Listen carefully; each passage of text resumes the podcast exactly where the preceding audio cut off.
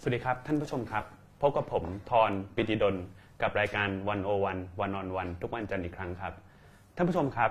โลกกำลังจะถูกเปลี่ยนแปลงด้วยเทคโนโลยีใหม่ๆ มากมาย การศึกษาก็ต้องปรับตัวตามไป มหาวิทยาลัยเป็นสถาบันการศึกษาที่สำคัญครับที่จะต้องปรับตัวเพื่อไม่ให้ตายจากไป หรือว่าเพื่อไม่ให้สูญเสียประโยชน์ไปกับสังคมไทย ท่านผู้ชมครับวันนี้เรามีนักวิสัยทัศน์ด้านการศึกษาที่จะมาชวนพวกเราคุยว่ามหาวิทยาลัยควรจะปรับตัวอย่างไร วันนี้แขกรับเชิญของเราคือ รองศาสตราจารย์ ดรพิภพอุดร คณะบดีจากคณะพาณิชยศาสตร์และการบัญชี มหาวิทยาลัยธรรมศาสตร์ หรือว่าธรรมศาสตร์ Business School ครับ ครับผมครับสวัสดีครับอาจารย์ ส พิ วัภพสดี ค ค รั รับ บอาจารย์ธรครับ อาจารย์มองโลกอนาคตว่ากำลังจะสร้างการเปลี่ยนแปลงอะไรที่สำคัญกับการศึกษาบ้างครับ คืออันดับแรกเนี่ยผมต้องบอกอย่างนี้ครับว่าโลกเนี่ยกำลังเปลี่ยนแปลงในหลายมิติมากนะครับเราเห็นชัดเจนที่สุดก็คือเรื่องเทคโนโลยีเนี่ยที่มันขยับให้เกิดการปรับเปลี่ยนในหลายเรื่อง เรามักจะพูดถึงสิ่งที่เราเรียกว่าเป็น disruptive technology ที่เป็นเทคโนโลยีที่เกิดขึ้นใหม่ แล้วก็เปลี่ยนแปลงหลายอุตสาหกรรมทำให้เบอร์ใหญ่ ๆ ทั้งหลายเนี่ยตายกันไปตามๆกัน แล้วก็เกิดเบอร์ใหม่ ๆ ขึ้นมาเต็มไปหมดเนี่ยซึ่งเรื่องพวกนี้มันแปลว่าอะไร เรากำลังพูดถึงงานใหม่ๆ ที่ไม่เคยมีมาก่อน จะเกิดขึ้นในอนาคต อาชีพใหม่ ๆ จะเกิดขึ้น ก็แปลว่า ถ้ามีงานใหม่อาชีพใหม่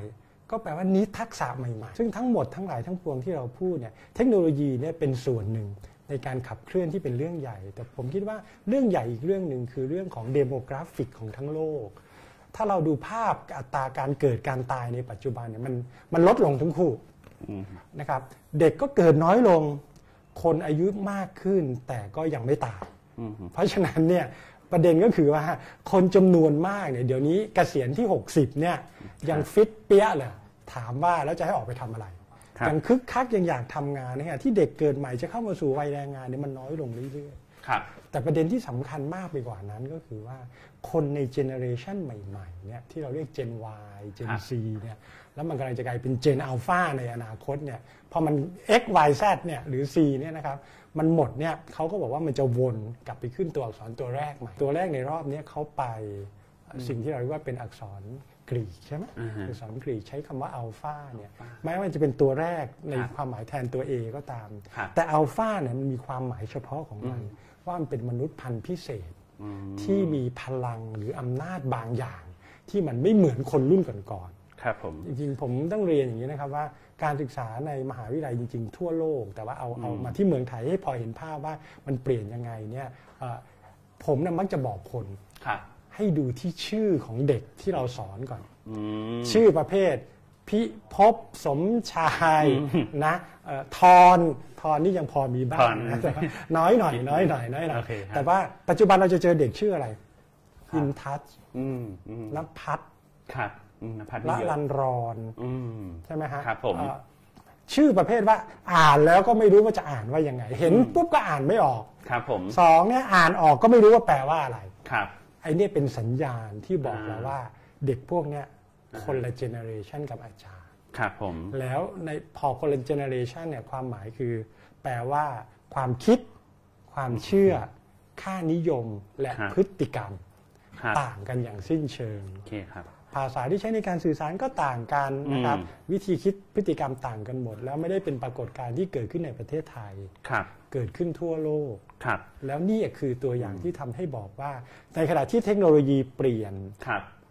เจเนอเรชันก็เปลี่ยน เปลี่ยน และโลกปัจจุบันเนี่ยมันเป็นโลกที่เราเรียกว่าเป็นมัล t ิเจเนอเรชัน ครับ โลกในหลายประเทศเนี่ยยังครองอำนาจอยู่ด้วยคนรุ่นก่อนเบบี้บูมไม่ใช่รุ่นเบบี้บูมด้วยนะ ก่อนเบบี้บูมเนี่ยบางทีเขาเรียก the great generation อืม หรือเรียกว่าเป็นพวก traditional generation คือพวกนี้เกิดก่อนสงครามโลกครั้งที่สอง ครับ คือเบบี้บูมเนี่ยมันตั้งแต่ 1964 ไล่ลงมาใช่ไหม อ่าฮะ ครั้นี้หลังจากนั้นเนี่ยมันก็มาลูกของเบบี้บูมก็เรียก Gen X ครับ ลูก Gen X เรียก Gen Y ลูก Gen Y ก็มาเป็น Gen C อะไรอย่างเงี้ย ครับ ปัจจุบันเนี่ยทั้งโลกเนี่ยปรากฏว่ามันมีอยู่ประมาณสัก 5 generation ครับผม แล้วพอมันมี generation เยอะขนาดเนี้ยแปลว่ามันเกิด generation gap แน่ ครับ คำว่า generation gap เวลาเราพูด generation อะเราหมายถึงคนที่เกิดในช่วงระยะเวลาเดียวกัน ครับ ซึ่งมันแชร์เรื่องของเศรษฐกิจ สังคม การเมือง และ ครับ เทคโนโลยีคล้ายๆกัน อืม มันก็เลยจะทำให้เขาเนี่ยมีวิธีคิดมีอะไรที่มันไปด้วยกันได้ ครับ คราวนี้เจเนเรชันหลังๆเนี่ย อืม เทคโนโลยีมันเปลี่ยนเร็วมาก แล้วมันทำให้เราคิดว่าเจเนเรชันหลังๆเนี่ยระยะเวลามันสั้นลง อืม เวลาเราพูดเจเนเรชันเนี่ยเรากำลังพูดถึงว่าคนมีอายุจนกระทั่งมีลูกได้ ครับ ตั้งแต่เกิดจนมีลูกได้ใช่ไหม ครับ ปรากฏเจเนเรชันหลังๆมันมันสั้นลงเรื่อยๆ ครั สั้ บ นลงเรื่อยๆเพราะ งั้ ฉะนั้น นถ้าถามผมนะ อืม หนึ่งเทคโนโลยีทำให้การคิดการสื่อสารการหาความรู้เปลี่ยนไปหมด ครับ สองวิธีคิดค่านิยมความเชื่อพฤติกรรมของเจเนอเรชันใหม่ ต่างจา อื ก ม เจเนอเรชันอื่นๆหมด ครับ และผมคิดว่ามีประเด็นที่ 3 ที่น่าสนใจก็คืออ ม ว่า อัตราการใช้ทรัพยากรของโลกในปัจจุบันเนี่ย อืม คนมีงานวิจัยที่พูดออกมาประมาณว่า อืม เราใช้ทรัพยากรเนี่ยราวกับว่าเรามีโลกอยู่ประมาณ 3-5 ใบ ครับ แปลว่าภายในไม่นานเท่าไหร่เนี่ยหากเรายังไม่ทำเรื่อง sustainability ให้มันเป็นเรื่องจริงจังอยู่ในวิถีชีวิตคนเนี่ย อืม เราอาจจะต้อง ครับ ขยับขยายผู้คนไปสู่โลกอื่น อืม ซึ่งโลกที่ใกล้เรามากที่สุดดาวเคราะห์ที่น่าจะมี อืม สภาพพอที่จะอยู่ได้เนี่ยก็ห่างไปสักประมาณ 3 ล้านปีแสงน่าจะได้ ครับ นะครับ ก็คือผมสรุปคร่าวๆว่า เทคโนโลยีกำลังจะเข้ามาทดแทนคนรักงาน แล้วก็คนก็จะเผชิญกับ generation gap ถูก ที่ทำให้มีความยาก อืม ของการอยู่กับโลกที่คนมันมีหลายรุ่น ถู มาก กต้อง ๆ และสุดท้ายก็คือว่ายังจะต้องเผชิญกับข้อจำกัดด้านทรัพยากร ถูกครับ ทั้งหมดนี้นี่มันเน้นว่าการศึกษาในโลกแบบเนี้ยจะต้องจะต้องผลิตอะไรครับ จะต้องสร้างทักษะอะไรบ้างครับอาจารย์ ถ้าถามผมเนี่ยเราจะกลางอย่างนี้ฮะความยากที่สุดของเรื่องนี้อยู่ที่ว่า อนาคต ข้างหน้าเนี่ย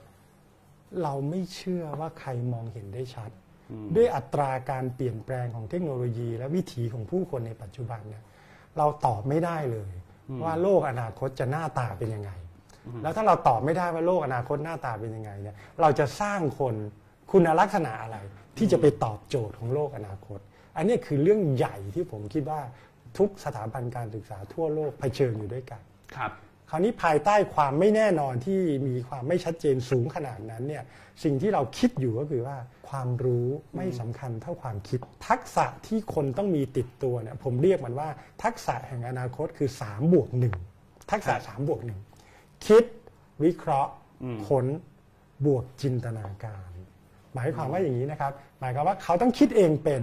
สังเกตอะไรเห็นอะไรแล้วสามารถที่จะคิดต่อยอดจากสิ่งที่ตัวเองเห็นได้ ครับ มีความสามารถในการวิเคราะห์แยกแยะ มีเครื่องไม้เครื่องมือที่สอนเขาให้เขารู้จักวิเคราะห์เป็น อืม และเขาสามารถที่จะค้นคว้าต่อยอดด้วยตัวเอง ในการที่จะไปเจอเรื่องใหม่ ๆ ที่ไม่เคยเจอ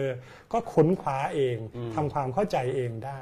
แต่ทั้งหลายทั้งปวงเนี่ยหากมันไม่มีจินตนาการเข้ามาผสม เขาก็จะอยู่กับโลกเดิม แล้วเขาก็ไปโลกอนาคตไม่ได้ ครับ สังเกตว่าเวลาเราพูดว่าทักษะคิดวิเคราะห์ค้น ค้น บวกจินตนาการเนี่ยผมไม่พูดเรื่องความรู้เลย อืม เพราะผมคิดว่าความรู้มันอยู่ที่ปลายนิ้ว ปัจจุบันเนี่ยเราหาทุกเรื่องได้ ครับ โดยที่เราไม่ต้องไม่ต้องเอ่ออ ม ไปสอนเขาในห้องเรียน ครับ นึกออกไหมฮะ อืม เพราะฉะนั้นเนี่ยสิ่งที่ผมคิดก็คือว่า คุณอยากรู้อะไรตั้งแต่วิธีทำกับข้าวยันสถิติชั้นสูงเนี่ยมันมีหมดอ่ะคุณหาได้หมดอ่ะแล้วในทางปฏิบัติถามว่าน้ำมาอยู่ในห้องเรียนเพื่ออะไรแน่นอนเรื่องจำนวนมาก ก็เป็นเรื่องที่ยังต้องสอนกัน เพราะมันเป็นเรื่องที่อาจจะยาก อาจจะต้องปลูกฝัง ครับ แต่เรื่องอีกจำนวนมโหฬารก็เป็นเรื่องที่ไม่มีความจำเป็น ที่จะต้องสอน อืม เพราะฉะนั้นเนี่ยเราจึงอยากจะบอกว่ามหาวิทยาลัยทั่วโลกตอนเนี้ย อืม สิ่งที่เขาขยับเนี่ยเขาขยับจากสองสามเรื่องนะครับ ครับ หนึ่งเนี่ยเขาขยับจากการคิดการสอนแบบไซโล อืม เป็นศาสตร์แต่ละด้านแต่ละดิสซิ p ลินแยกจากกันเนี่ยเพื่อ ครับ ผลิตคนไปเป็นเทคนิชเชียน อืม หรือเป็นนักเทคนิคในด้านใดด้านหนึ่งเนี่ย ครับ คนค่อยๆ ขยับหนีออกจากเรื่องพวกนี้ สร้างคนที่มีความรู้รอบ อืม อินทิเกรตต่างๆ เข้าด้วยกันมากขึ้น ครับ แล้วถ้าหากว่าจะเดินแบบนั้นได้เนี่ยแปลว่าวิธีการเรียนการสอนก็ต้องเปลี่ยน ครับ แปลว่า material ที่ใช้ก็ต้องเปลี่ยน อืม แปลว่า approach ของคนที่เป็นอาจารย์ ครับ และสถาบันการศึกษาก็ต้องเปลี่ยน อืม facility ก็ต้องเปลี่ยน อืม อาจารย์ ครับ ซึ่งผมอยากจะเรียกว่าเป็นหนึ่งในองคาพยพที่สำคัญที่สุดในด้านการศึกษาเนี่ยอาจจะต้อง เปลี่ยน ถูกรีเทรน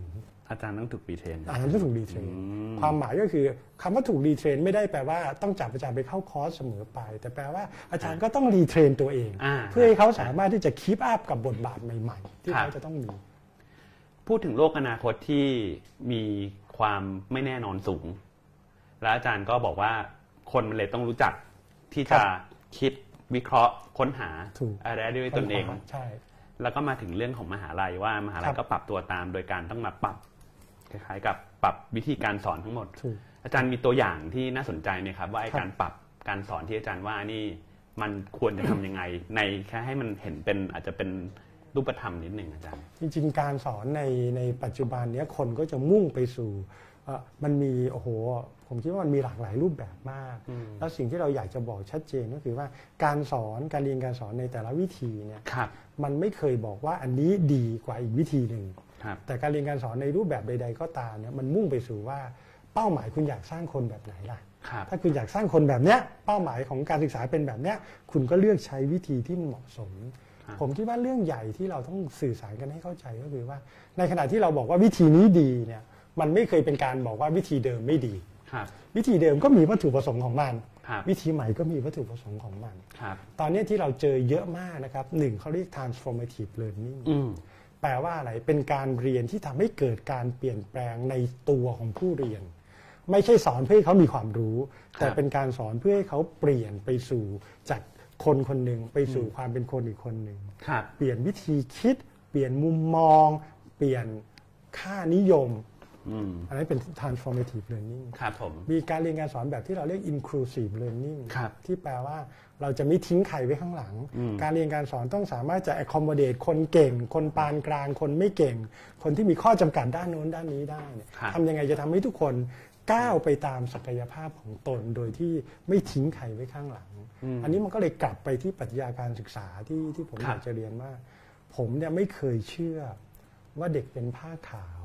แล้วแต่เราจะแต่งแต้ม ครับ ผมคิดว่าเด็กทุกคนเกิดมาเป็นเมล็ดพันธุ์ อืม ที่มีศักยภาพในตัวของมัน ครับ เรามีหน้าที่ทำยังไง จะสร้างเงื่อนไข อืม ให้เขาดึงศักยภาพในตัวเนี่ยออกมาให้เบ่งบานและงอกงาม อืม เพราะฉะนั้นเนี่ยเราจึงไม่เชื่อว่าการศึกษาคือการใส่เข้าไป เด็กไม่รู้ต้องสอนต้องใส่ใส่เข้าไปเยอะ อืม ๆ ตรงกันข้าม การศึกษาคือการดึงออกมา สร้างเงื่อนไขให้เขาต้องเอาศักยภาพในตัวเนี่ยออกมาใช้ให้ได้ ครับ ถ้าเราไม่พาเขาไปอยู่ในเงื่อนไขที่เขาไม่รู้ว่าเขาถนัดอะไรเนี่ย อืม เขาจะพัฒนาศักยภาพได้ยังไง ครับ เราจึงต้องดึงเด็กเนี่ยออกนอกคอมฟอร์ z โซน อืม ของเขา ครับ และให้เขาทำงานร่วมกับคนอื่น ครับ เพราะฉะนั้นเนี่ยการเรียนการสอนอีกแบบหนึ่งมันจึงเป็นลักษณะของทีมเบสเลิร์นนิ่ง ครับ โปรเจกต์เลิร์นนิ่ง โปรเจกต์จัง เวลาทำเราทำโปรเจกต์เบสเลิร์นนิ่งเนี่ยมันคือโปรเจกต์เบสที่มันควรจะเป็นของจริง ครับ นะครับของจริงแล้วก็ทำให้ลักษณะปัญหาเนี่ยมันมีความซับซ้อนแล้วก็รอบด้านหมายความว่ามันจะใช้ศาสตร์ใดศาสตร์หนึ่งในการแก้ปัญหาที่เป็นโปรเจกต์อะมักไม่ค่อยได้ ถ้าผมยกตัวอย่างในในธรรมศาสตร์วิสุทธิ์ครู อืม สิ่งที่เราทำคือเราเอา Community Project ครับ เป็นตัวตั้ง ครับ เราเอ่อถามผู้คนว่าเนี่ย ครับ ในบรรดาชุมชนทั้งหลายแหล่เนี่ยที่เขามีวิสาหกิจชุมชน เรามองว่าธุรกิจเนี่ยมันเป็นเครื่องมือหนึ่ง ครับ ในการยกระดับ อืม คุณภาพชีวิตของคน ครับ เป็นส่วนหนึ่งที่ทำให้ชุมชนมีรายได้ เลี้ยงดูตัวเองแล้วก็เติบโตไป ครับ สิ่งที่เราทำคือในแต่ละปีเนี่ยเรารับชุมชนจำนวนหนึ่ง อืม ที่อยากจะยกระดับรายได้ของธุรกิจตัวเอง ครับ แล้วมาบอกกับเราว่าเขามีปัญหาดังต่อไปนี้ อ่า เราแบ่งเด็กเป็นทีมลงไปดู แล้วก็ลงไป ปัญหาของชุมชน ครับ แล้วเราให้เวลาเขาหนึ่งเทอม ได้ครับ ไม่ใช่ให้ทำแผน ครับ แต่ให้ลงไปแก้ปัญหาชุมชน แล้ว อืม ภายในหนึ่งเทอมนั้น เขาต้องแสดงผลให้เห็นว่าชุมชนเนี่ยถูกยกระดับดีขึ้นได้อย่างไร มันมีประเด็นที่ผมสนใจกับมหาลัยนิดนึงคือ คือถ้าเกิดเราดูประวัติศาสตร์ของมหาลัย ครับ ในโลกเนี่ยพบว่าตอนแรกมหาลัยมันเริ่มจากการเป็นเอ่อโรงเรียนสอนศาสนาก่อน ครับ โรงศาสนาเอ่อตอนนั้นก็คือมหาลัยคล้ายๆเป็นเป็นศูนย์รวมการเก็บความรู้ให้กับ ถูก นักบวช ใช่ ต่อมาเนี่ยพอโลกถึงยุคที่มีการปฏิวัติอุตสาหกรรม มหาลัยก็กลายเป็น แหล่งผลิตแรงงาน เพื่อออกไป ยิ่ง ทำงานในที่ต่างๆ โลกขึ้นมาสมัยใหม่ ก็กลายเป็นมหาลัยกลายเป็นพูดง่ายๆว่า ตัวตอบสนองตลาดแรงงาน ถูก มากขึ้นเรื่อยๆแต่ในโลก ที่เรากำลังจะไปถึงนี้เนี่ยที่อาจารย์บอกว่ามันมีความไม่แน่นอนอยู่เต็มไปหมดเนี่ยมหาลัยเนี่ยจะเป็นอะไรครับอาจารย์ คือผมว่ามหาลัยเนี่ยทำหน้าที่ในการสร้างคน ครับ นะครับเรื่องใหญ่ของเราคือสร้างคน แต่ว่าเป้าของเราไม่ควรเป็นคนเพื่อไปทำงาน ครับ ให้กับอุตสาหกรรมต่าง ครับ ๆ เพราะว่าเอาเข้าจริงแล้วโลกอนาคตอย่างที่บอกเนี่ยเรื่องจำนวนมากเนี่ยมันจะถูกเทคโนโลยีเข้ามาในการแทนที่ เราต้องการคนที่ไปเป็นนักสร้าง อืม นักสร้างคุณค่า นักสร้างมูลค่าทางเศรษฐกิจ นักสร้างค่านิยมหรือของที่มันมีความงามที่คนชื่นชม อืม ถ้าคุณจะเป็นนักสร้างได้เนี่ยความหมายคือเขาก็ต้องมีทักษะอะไรบางอย่าง ครับ ที่ผมเรียนไปเนี่ยว่า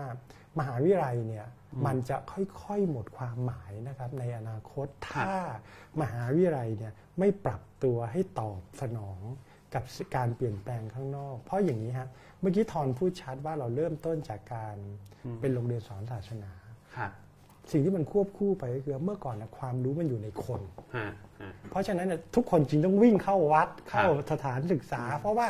มันต้องรับการถ่ายทอดจากคน ครับ แต่ต่อมาพอเทคโนโลยีดีขึ้นเนี่ยความรู้จักคนมันถูกถ่ายทอดไปสู่ตำรา ครับ ไปสู่เรื่องของสื่อการสอนต่าง ครับ ๆ คนก็เรียนรู้ง่ายขึ้น ครับ ปัจจุบันอย่างที่เราคุยกัน ของพวกนี้มันกระจายไปอยู่ในคลาวด์ ครับ ไปอยู่ในทุกที่ อืม แปลว่าอะไร ครับ ถนนทุกสายไม่ได้มุ่งสู่มหาลัยอีกต่อไป ครับ คุณอยากจะมีความรู้ คุณอยากจะมีวิชาชีพ อืม คุณอยากจะทำอะไรเป็น ครับ คุณไม่ต้องเข้ามหาลัยละ ครับ ความรู้ไม่ถูกจำกัดอยู่ อืม ในวงของมหาลัยอีกต่อไป ครับ คำถามคือบทบาทอาจารย์คืออะไร อืม บทบาทห้องเรียนคืออะไร ครับ ไม่เหมือนเดิมละ อืม แต่เดิมนั้นถ้าคุณอยากมีความรู้คุณต้องเข้าห้องเรียน อืม คุณต้องฟังอาจารย์สอน ครับ คุณต้องอ่านตำรา คุณต้องทำแบบฝึกหัด ครับ เพื่อให้คุณเชี่ยวชาญทั้งหมดเนี่ยถูกแทนที่ได้โดยไม่ต้องมีทั้งหมดเลย อืมแล้วเราทำอะไรครับอาจารย์ exactly ครับ ตอนเนี้ยเราจึงต้องทำหน้าที่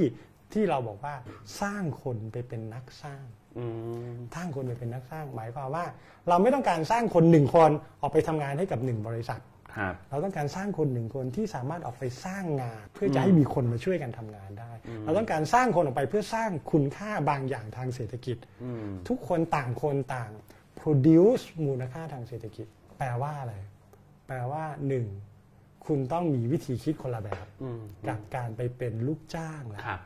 เวลาเราพูดหลังๆเนี่ยมหาวิทยาลัยจำนวนมากในโลกเนี่ย อืมอืม positioning ตัวเองเป็น entrepreneurial university ครับผม แปลว่าฉันจะสร้างคนไปเป็นผู้ประกอบการ ครับ คราวนี้เวลาเราพูดว่าไปเป็นผู้ประกอบการเนี่ยคนก็จะคิดว่าอ๋อต้องไปขายของเด็ต้องไปเป็นนักผลิตเด็ไปทำอะไรสิเนี่ย ครับ จริง ๆ แล้วผมเนี่ยอยากจะกลับไปยก definition ที่คลาสสิกที่สุดของ Harvard Business อ่าฮะ School เนี่ยเขา define ครับ entrepreneurship ไว้ว่า มันคือ the pursuit of opportunity อืมอืม อ่า beyond resources control ครับ มันคือการที่เขาสามารถที่จะสร้างโอกาสหรือทำใช้โอกาสในการสร้างประโยชน์ เกินกว่าทรัพยากรที่ตัวเองมีในครอบครอง อืม นี่คือความหมายของ entrepreneurship แปล ครั ว่า บ นี่คือความหมายของการเป็นนักสร้างจริง อืม ๆ แล้วมันแปลว่ามันมี window of of opportunity อยู่ในจุดต่าง อืม ๆหนึ่งคุณเห็นโอกาสหรือเปล่า ครับ สองคุณสามารถใช้โอกาสนั้นด้วยการไประดมทรัพยากรจากที่ต่างๆมา อืม แล้วก็สร้างสิ่งที่คุณอยากจะสร้างได้ไหม ครับ เทรนด์ของการมีสตาร์ทอัพในปัจจุบัน เทรน อื ด์ ม ของการมี VC เทรนด์ของการทำ crowd funding เนี่ย ครับ มันเกิดบนพื้นฐานแนวคิดแบบเนี้ย ครับ ทุกคนเป็นนักสร้างได้ อืม คุณอยากจะสร้างอะไรล่ะ คุณอยากจะสร้างคุณค่าบางอย่าง การการสร้างคุณค่าบางอย่าง มันอาจจะหมายถึงอย่างนี้ครับ เช่น ลดประสิทธิภาพ ลดความสูญเสียประสิทธิภาพ หรือความไร้ประสิทธิภาพ ในกระบวนการ ครับ มันก็เป็นการสร้าง ครับ ประสิทธิภาพแบบหนึ่งนึกออกไหม ครับ ผมยกตัวอย่างอันง่ายสุดที่มันเกิดในประเทศไทยนะ อืม ธุรกิจอย่างเครมดิเนี่ย อืม ไปลดความไร้ประสิทธิภาพในกระบวนการที่เมื่อเวลาเกิดอุบัติเหตุบนท้องถนน คนเจอการมีปัญหาเรื่องของอุบัติเหตุเนี่ยต้องโทรเรียกประกันต้องรอกว่าประกันจะมากว่าจะถ่ายรูปกว่าจะเคลมอะไรเงี้ย อืม ยืดยาวมากทั้ง ครับ process มีแอปตัวใหม่เกิดขึ้นสองคนเจอกันต่างคนต่างถ่ายรูปส่งเคลมแยกย้ายกันได้เลย อืม ซึ่งกระบวนการแบบนี้มันเกิดจาก คนที่มองเห็นว่าไอ้กระบวนการที่มันมีอยู่ในปัจจุบันเนี่ยมัน อืม ไร้ประสิทธิภาพ อืม ทำให้คนเสียเวลาโดยใช่เหตุ ถ้าเราสามารถสร้าง trust ในระหว่างกันที่รับกันได้เนี่ย อืม มันก็ทำให้ทุกคนเนี่ยสามารถเดินหน้าไปทำอย่างอื่นได้ ครับ มันจะมีคำถามจากเรื่องที่อาจารย์เล่ามาอยู่สองอันข ค อ รับ ขอถามเรื่องเกี่ยวกับการสร้างคนให้กลายไปเป็นนักสร้างก่อน ครับ คือก่อนที่จะไปเป็นนักสร้างเนี่ยอาจารย์มันมันจะต้องมีอะไรมันถึงจะกลายเป็นนักสร้างได้อาจารย์ ที่ที่ผมบอกเนี่ยผมก็ยังยืนกลับไปทักษะคิดวิเคราะห์คน ครับ อย่างที่บอกเนี่ยว่าถามว่าไอ้สตาร์ทอัพเกือบทั้งหมดในปัจจุบันก่อนนะครับ มันเกิดขึ้นได้ยังไง มันเกิดจากการเขาเห็น อืม ปรากฏการณ์บางอย่าง ครับ แต่เขาซีบียอนเรื่องนั้น อืม เช่นเห็นคนนั่งรอประกันเนี่ยก็คิด ครับ ออกว่าเขาจะลดตรงนี้ได้ยังไง อืม นึกออกไหมหรือหรืออันเนี้ยนะผมอยากเล่าให้ฟังว่า ถ้าคุณมองภาษาฝรั่งใช้บอกว่า you look but you don't see อืม คือคุณมองแต่คุณไม่เห็นนะ อืม เพราะฉะนั้นเนี่ยหลายเรื่องที่มันอยู่รอบตัวเราเนี่ยมันมีโอกาสในการทำให้ดีขึ้นตลอดเวลา อืม ประเด็นคือเราเห็นมันหรือเปล่า ครับ แปลว่าหนึ่งนะสกิลสำคัญนะ อืม มันคือ observation skill อืม ซึ่งมันจะต้อง observe ก่อน มันถึงจะไปคิดต่อยอดได้ อืม เพราะฉะนั้นไอ้ทักษะที่ผมว่าคิดวิเคราะห์คนเนี่ยมันเกิดจากการช่างสังเกตคืออันที่หนึ่ง อืม ถ้าคุณไม่ช่างสังเกตเนี่ยคุณก็จะใช้ชีวิต as is ไปตลอด ครับ แต่ถ้าคุณช่างสังเกตเมื่อไหร่ แล้วคุณมีความคิดประกบอยู่นะ อืม คุณก็จะถามว่าทำไมต้องเป็นเช่นนั้น ครับ why and why not เนี่ยเกิดขึ้นตลอดเวลานะ อืม ทำไมเราถึงต้องมานั่งเจอกันแบบเนี้ยเพื่อที่จะไลฟ์ออกไปอ่ะอยู่กันคนละที่แล้วไลฟ์ไม่ได้เหรอ อืมครับ คำถามอย่างเงี้ยคือความหมายคือ ถ้าเราเห็นอ้อก็ต้องมาเจอกันสิ ถึง ครั จะ บ คุยกันได้ มันก็ไม่มีอะไร แต่ถ้ามันตั้งคำถามว่าต้องไหมแบบนี้ไหมไอตัวเนี้ยคือตัวอย่างที่ผมคิดว่า ครับ คนจะเป็นนักสร้างได้เนี่ย มันต้อง ต้องคิดเป็น อ่าต้อง แต่การคิดเป็นเนี่ยเบสอยู่บนพื้นฐาน ความเป็นคนช่างสังเกต ครับ แล้วพอเขาสังเกตเสร็จเนี่ยเขาคิดวิเคราะห์และค้น ผมยกตัวอย่างอันหนึ่งที่พอดีเพิ่งเพิ่งได้มาผู้สูงวัย ครับ ชาวจีน ครับ ชอบดื่มน้ำชามาก อืมอืม ทุกครั้งเวลาชงชาเสร็จใส่ถ้วยเนี่ย อืม ยกขึ้นซดเนี่ยมันร้อนลวกปากตลอดเวลา ครับ แล้วกว่าจะได้ดื่มก็ต้องรอ อืม แต่มีความรู้สึกว่าทำไมฉัน แล้วถ้าทิ้งไว้นานก็เย็นอีก ครับ ทำยังไงถึงจะสามารถชงชาเสร็จแล้วดื่มได้เลย แล้วก็ อืม ถ้าจะต้องทิ้งไว้ก็ไม่เย็นด้วยเนี่ย ครับ สิ่งที่เขาทำคือ เขาก็เอาวิธีคิดตัวเนี้ยไปปรึกษาผู้คนหาทางอยู่ตลอดเวลาจนสามารถกลายเป็นธุรกิจหนึ่งสร้างถ้วยขึ้น ครั มา บ เรียกว่า 55 degree อืม คุณชงน้ำเดือดแค่ไหนเนี่ยใส่เข้าไปในถ้วยเขยาวสักสิบกว่าครั้ง อุณหภูมิน้ำในถ้วยเนี่ยเหลือ 55 ดีกรี อืม แล้วอยู่ได้ทั้งวัน ถามว่าเกิดขึ้นได้ยังไง เกิดขึ้นจากที่เขามีสารตัวหนึ่งหล่อระหว่างสองชั้นของผนังถ้วย แล้วมันดูดเอาความร้อนเนี่ยไปเก็บไว้ ครับ มันก็ทำให้น้ำในถ้วยเนี่ยเหลือ 55 ทันที อืม ไม่ว่าคุณจะใส่เข้าไปด้วย ครับ ความร้อนเท่าไหร่ อืม นี่ยกตัวอย่างว่า อันเนี้ยบางทีมันเกิดจากการที่เขามีความรู้สึกว่า อืม ทำยังไงอ่ะ อืม มันถึงจะแก้ปัญหาแบบนี้ได้เนี่ย ได้ ถามว่าสกิลแบบเนี้ย อืม สอนกันในห้องเรียนเหรอวิธีคิดแบบเนี้ย อืม มันไม่ใช่ มันสอนไม่ได้หรือนมัเป สอ ล่าน ไม่ อาจา ได้ รย์ แต่การที่สอนไม่ได้เนี่ยเพราะเราคิดว่าเราต้องสอนไง อืม ประเด็นคือไม่ใช่เราต้องสอน อืม เราต้องทำให้เขาคิด อ๋อ เราไม่สอนเขาว่าเขาต้องคิดยังไง ครับ แต่ คบ เราต้องทำให้เขารู้สึกว่าเขาอยากจะคิด ครับ เขาอยากจะเห็นปัญหา ครับ แล้วเมื่อไหร่ก็ตามเราเรียกทักษะ ครับ มันแปลอย่างเดียว ครับ ทำซ้ำๆจนเกิดเป็นความเชี่ยวชาญหรือความเคยชิน ครับ เพราะฉะนั้นถ้าเราโยนโจทย์ใหม่ ๆ ให้คนต้องคิดต้องแก้ตลอดเวลาเนี่ย ครับ นพวกนี้ก็จะมาสเตอร์ทักษะบางอย่าง อืม ในการเห็นปัญหา อืม แล้วเขาก็จะสามารถที่จะไปค้นคว้าหาวิธีแก้ได้ ครับ ประเด็นคือถ้าไม่เห็นปัญหาวิธีแก้ก็ไม่มา ครับ แต่สมมติเห็นปัญหาแล้วคิดออกแล้ว อืม วิเคราะห์ค้นก็ตามมา ครับ เพราะฉะนั้นเนี่ยเขาก็ต้องไปวิเคราะห์มันจะทำยังไง ไปค้นคว้า การวิเคราะห์ค้นเนี่ยก็ไม่ได้แปลว่าต้องทำด้วยตัวเองเสมอไป ครับ การไปมีเครือข่าย การไปรู้จักกับผู้คนต่างๆเนี่ย อืม ก็กลายเป็นสิ่งสำคัญ ครับ ใช่ไหมครับที่จะทำให้มันแก้ปัญหาได้ ครับ เพราะฉะนั้นเนี่ยเราจึงบอกว่าความรู้ในด้านใดด้านหนึ่งเนี่ย อืม อาจจะไม่เพียง ไม่ พ พ อ อมันต้องเป็นคน สร้าง รู้รอบ ถูกต้องถูกต้อง อ่ นั้นการเรียนการสอนในสมัยใหม่เนี่ยเราจึงพยายาม expose ผู้คนเนี่ย หนึ่งนะกับปัญหาที่มันหลากหลายตลอดเวลา ครับ คนจะไม่ถูกเฟรมด้วยวิธีคิดแบบใดแบบหนึ่ง อืม เมื่อก่อนเนี่ยเราจะชอบสร้างทีม ครับ เราก็เอาผู้เชี่ยวชาญมานั่งรวมกัน ครับ เขาก็จะเรียกว่าเหมือนโฟกัสเป็น อืม โฟกัสกรุ๊ปโฟกัสทีมเนี่ย ครับ สมัยใหม่เนี่ยเราเรียก unfocus group อืม หรือ diverse team ครับ สิ่งที่เราชอบมากที่สุดคือเอาคนที่มันต่างกัน อ่า เพศ อายุอาชีพ แบ็กกราวด์การศึกษา อ่าม มานั่งรวมกันแล้วมองปัญหาเดียวกันเนี่ย ครับ การันตีว่าช่วงต้นเนี่ยแทบจะไปไหนไม่ได้เลย อัน เพราะว่ามันจะคุยกันไม่รู้เรื่องมันต่างคนต่างมอง แต่ประเด็นคืออะไรรู้ไหมมันทำให้เราได้เรียนรู้ ครับ มุมมองในสิ่งที่เราไม่เคยเห็นไม่เคยคิดมาก่อน ครับ และไอ้ diversity ตัวเนี้ยที่มันแตกให้มันงอกงาม ครับ แล้วมันเห็นปัญหาใหม่ อืม ๆ เวลาเขาจะออกรถแบบรถยนต์สำหรับคนที่เป็นผู้สูงวัยในอนาคตเนี่ย อืม เราไม่ได้เอาเอนจิเนียร์มาอย่างเดียว ครับ เราไม่ได้เอาผู้สูงวัยมาอย่างเดียว อืม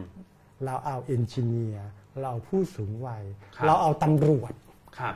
เพราะว่าเวลาเขาสต็อปรถที่มันผิดกฎจราจร อืม ที่ขับโดยผู้สูงวัยเนี่ยเขาจะได้รู้ไงว่ามันผิดเรื่องอะไรบ้าง ครับ เราเอาพยาบาล อืม เราเอานักกายภาพ อืม สังเกตไหมว่าพวกเนี้ย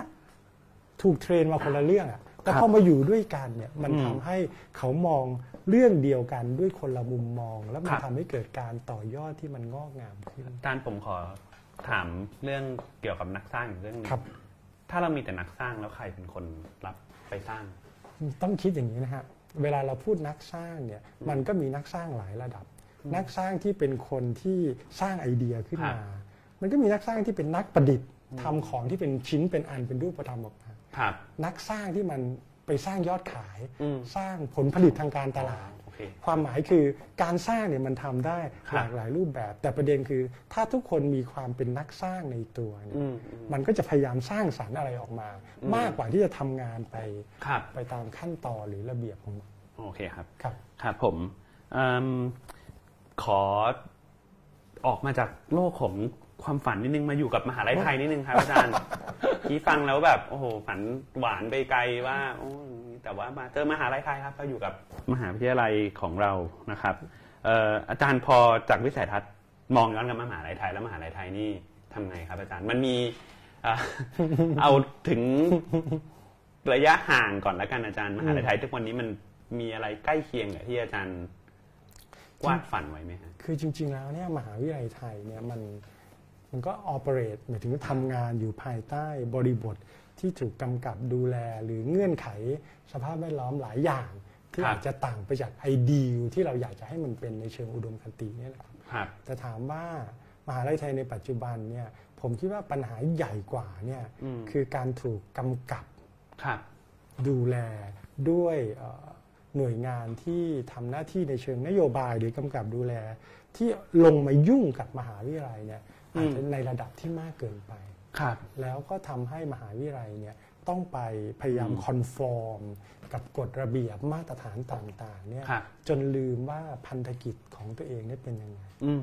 จริงๆแล้วเรื่องเนี้ยผมพูดมาตลอดนะครับ ว่าจริง ๆ ถ้าเราดูนะครับ อืม แรกเริ่มเดิมทีเนี่ยเรามีจุฬาลงกรณ์มหาวิทยาลัยนะครับ ทำหน้าที่เป็นโรงเรียนผลิตราชการ ครับ ราชการ ครับ ธรรมศาสตร์เนี่ยเกิดขึ้นมา อืม นะครับเพื่อที่ว่าจะไปสร้างนักคิด อืม ไปทำเรื่องประชาธิปไตยมีนักการเมืองมีอะไรออกมา ครับ เรามีมหิดลเนี่ย ครับ ที่จะสร้างคนในสายสุขศาสตร์ อืม สาธารณสุขแพทย์พยาบาล ครับ เรามีเกษตร ครับ เพื่อสร้างคนในแวดวงเกษตร เรามีหอการค้า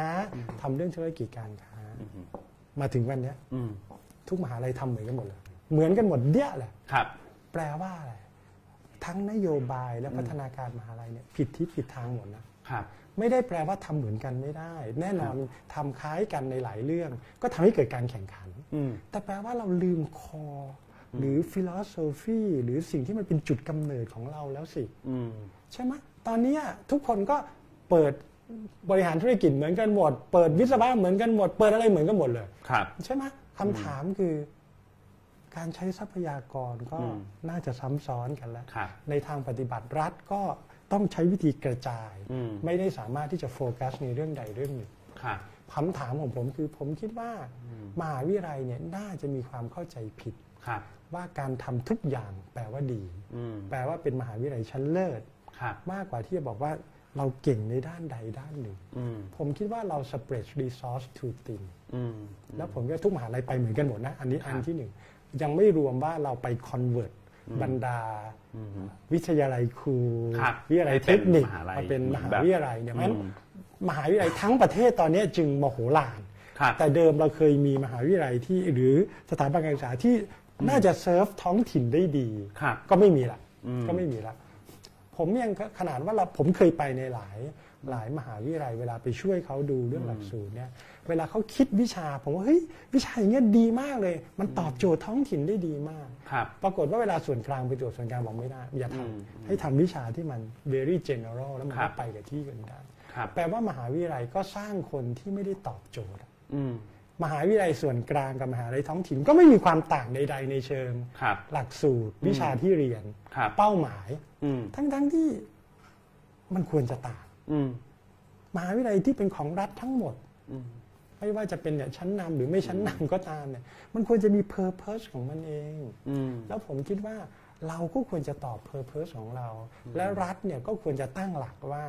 ใครเพอร์ฟอร์มนซ์ดีทางด้านไหน อืม ก็ซับซิได้หรือซัพพอร์ตเขาเนี่ยในด้านนั้นๆ รัฐไม่ควรจะไปซัพพอร์ตทุกเรื่อง ครับ และทุกมหาวิทยาลัย ถ้าถามผมนะ อืมครับ ครับ บอกไปเลยว่ามิชชั่นของคุณคืออันเนี้ยแล้วเราซัพพอร์ตคุณเรื่องนี้เพราะคุณทำเรื่องนี้ได้ดี เรื่องนี้เราไม่ซัพพอร์ตถ้าคุณอยากทำคุณก็ซัพพอร์ตตัวคุณเองไป อ๋อ ในทางปฏิบัติเนี่ยควรเป็นอย่างนั้น ครับ รัฐก็จะใช้เม็ดเงินของงบประมาณกับการศึกษาในระดับอุดมศึกษาเนี่ยได้มีประสิทธิผลประสิทธิภาพมากขึ้น เมื่อกี้ตอนที่อาจารย์พูดถึงวิสัยทัศน์ด้านการศึกษาเหมือนกับอาจารย์อยากให้มันมีความเป็นสหวิทยาการ ถูก เพื่อรองรับ ถูก เอ่อวิธีการ ใช่ เรียนแบบใหม่ที่อาจารย์ ถูก บอกว่า ถูก มันต้องมีหลาย ๆ ศาสตร์มา ถูก พร้อม ๆ กัน ถูกถูก ทีนี้อย่างถ้ามหาลัยมันเฉพาะเจาะจงมันจะไม่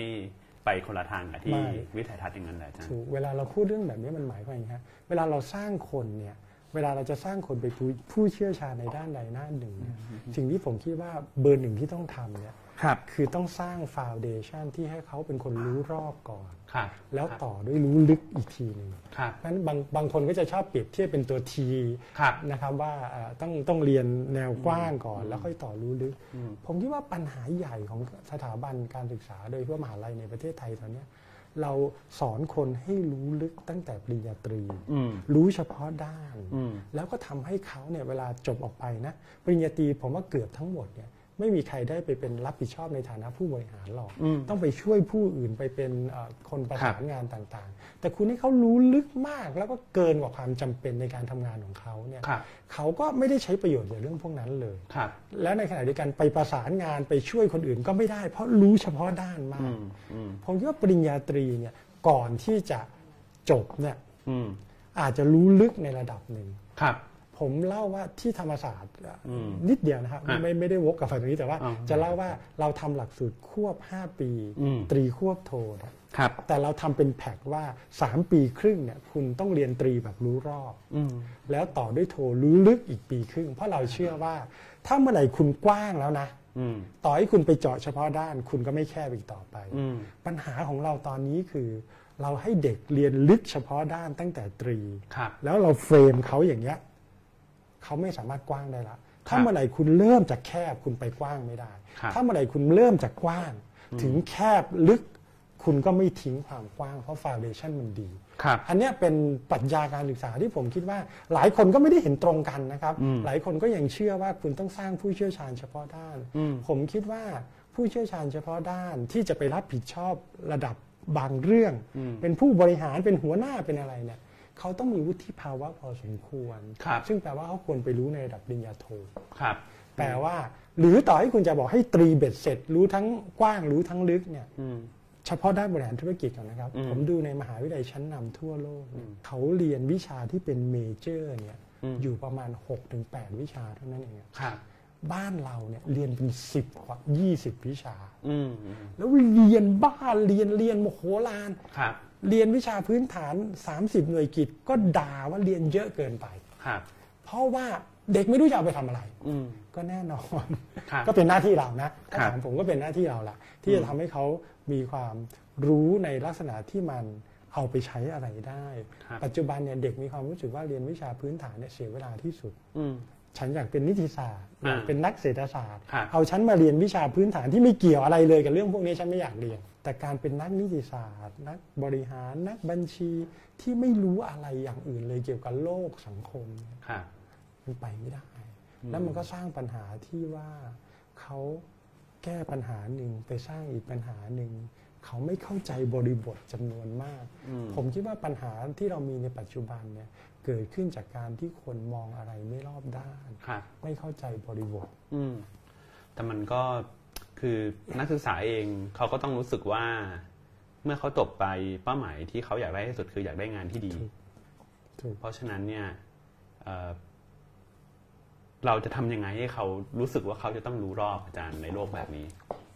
จริง ๆ แล้วเดี๋ยวพูดไปเดี๋ยวมันจะวกกลับมาที่คณะนะครับ แต่ว่า เดี๋ยว ผม จะ ผม วกเข้า ผม คณะอาจารย์ เดี๋ยว อีก เดี๋ยวเดี๋ยวค่อยวกนะฮะ นิดนึง เยว นะครับ ไม่แปลว่าบางเคยบางทีเนี่ย ความคุ้นเคยก็อาจจะทำให้เราอยากจะยกตัวอย่างของสิ่งที่เราทำ อ่า หรือสิ่งที่ ใช่ เราเห็นอยู่เนี่ยนะครับ แต่ว่า อ่า ผมเล่าให้ฟังว่าจริง ๆ แล้วเนี่ยเวลาคนเอ่อรับคนเข้าทำงานในปัจจุบันเนี่ยถ้าเป็นบริษัทที่เรียกว่าเป็นบริษัทสมัยใหม่หน่อยนะ อ่า เป็น global company นะ ฮะ เป็นพวกสตาร์ทอัพนะ หรือเป็นคนที่เป็น tech company เนี่ย เบอร์หนึ่งนะ ไม่ดูว่าคุณจบอะไรมา อืม ไม่ดู ครับ ไม่ดูดีกรี ไม่ถามวิชา ครับ เขาดูว่าคุณทำอะไรเป็น ครับ เขาใช้วิธีการทดสอบในหลากหลายรูปแบบ อืม ทดสอบที่ไม่เกี่ยวข้องกับวิชาการที่คุณเรียนหรือจบมาเลย ครับ บางคนใช้ทดสอบประเภททักษะการแก้ปัญหาเฉพาะหน้า อืม บางคนถามว่าคุณเคย manage project อะไรหรือเปล่า โอเค บางคนโยนโจทย์ให้ทำเดี๋ยวนั้น อืม เป็นกลุ่ม เพื่อ ครับ จะดูซิว่าใครมีทักษะความเป็นผู้นำมากกว่ากัน อืม บริษัทสมัยใหม่ที่เราเรียกว่าเป็นชั้นนำของโลกเนี่ยเขาคัดคนด้วยวิธีแบบนี้นะเขาไม่ดูดีกรี อืม เขาไม่ดูดีกรี เพราะดีกรีไม่บอกอะไรเลย ต่อให้คุณเรียนจบทางด้านนี้มา ก็ไม่ได้แปลว่าคุณมีทักษะที่เขาอยากจะได้หรือเปล่า ครับ ผมถึงบอกว่าความรู้เนี่ย อืม ไม่สำคัญเท่ากับทักษะ อืม สามบวกหนึ่งที่ผมว่า ครับ หลายหลายมหาวิทยาลัยจริงๆเอ่อนี่ถ้าย้อนกลับไปสักเจ็ดแปดปีก่อนเนี่ยเราเคยสัมภาษณ์ CEO ชั้นนำของเทคคอมพานี อืม ในประเทศไทย ครับ เขาพูดชัดว่าต่อไปเขาจะมุ่งรับเอนจิเนียร์น้อยลง อืม รับ liberal arts มากขึ้น อืม นี่คือเทคคอมพานีเพราะเขาเชื่อว่าคนที่มันมีมุมมองที่มันมีแอสเตติกเนี่ยมันจะเปลี่ยนหลายเรื่องในเทคคอมพานีได้ อืมเอาแต่รัฐบาลไทยชุดปัจจุบันก็เคยออกวิสัยทัศน์ว่าจริงๆ เราควรจะทำแบบเมืองจีนมากขึ้น คือบอกว่าเมืองจีนนี่ผลิตมาเลยให้ตอบตลาดแรงงานโดยตรงเรียนอาร์ตไม่ต้องเรียนถ้าถ้าอย่างนั้น เรียนทำไมปรัชญาตอบตลาดแรงงานไหน ในทางปฏิบัตินะ จริงๆแล้วเนี่ยเราดูจีนก็จะยาก เพราะว่าหนึ่งเนี่ยสภาพแวดล้อมจีนขนาดประเทศจีน มันคนละเรื่องกับเราผมคิดว่าถามผมนะ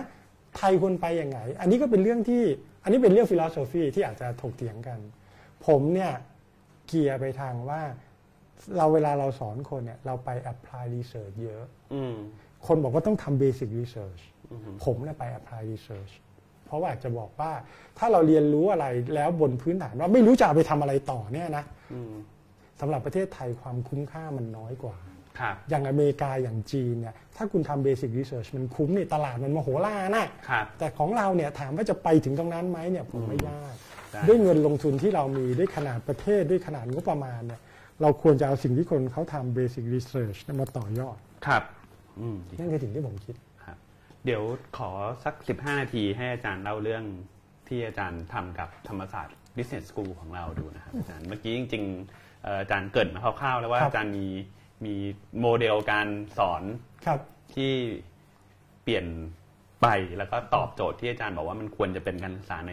ในโลกอนาคต อันนี้ วิ เป็น ชาอะไรนะครับ อันนี้เป็นตัวอย่างของวิชาที่เราเรียกเป็นธุรกิจเพื่อสังคม อ๋อครับ สิ่งที่เราทำก็คือว่าเราหาโจทย์ของ community project หรือธุรกิจชุมชนเนี่ยมาเพื่อให้นักศึกษาเนี่ยใช้เวลาหนึ่งเทอมไปทำอันนี้เป็นตัวอย่างของ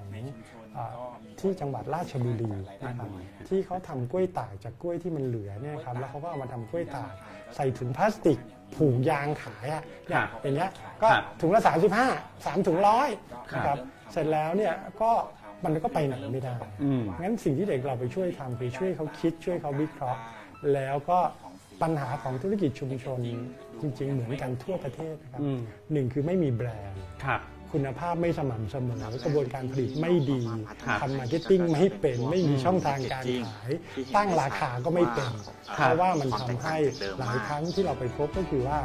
ทำธุรกิจแล้วเนี่ย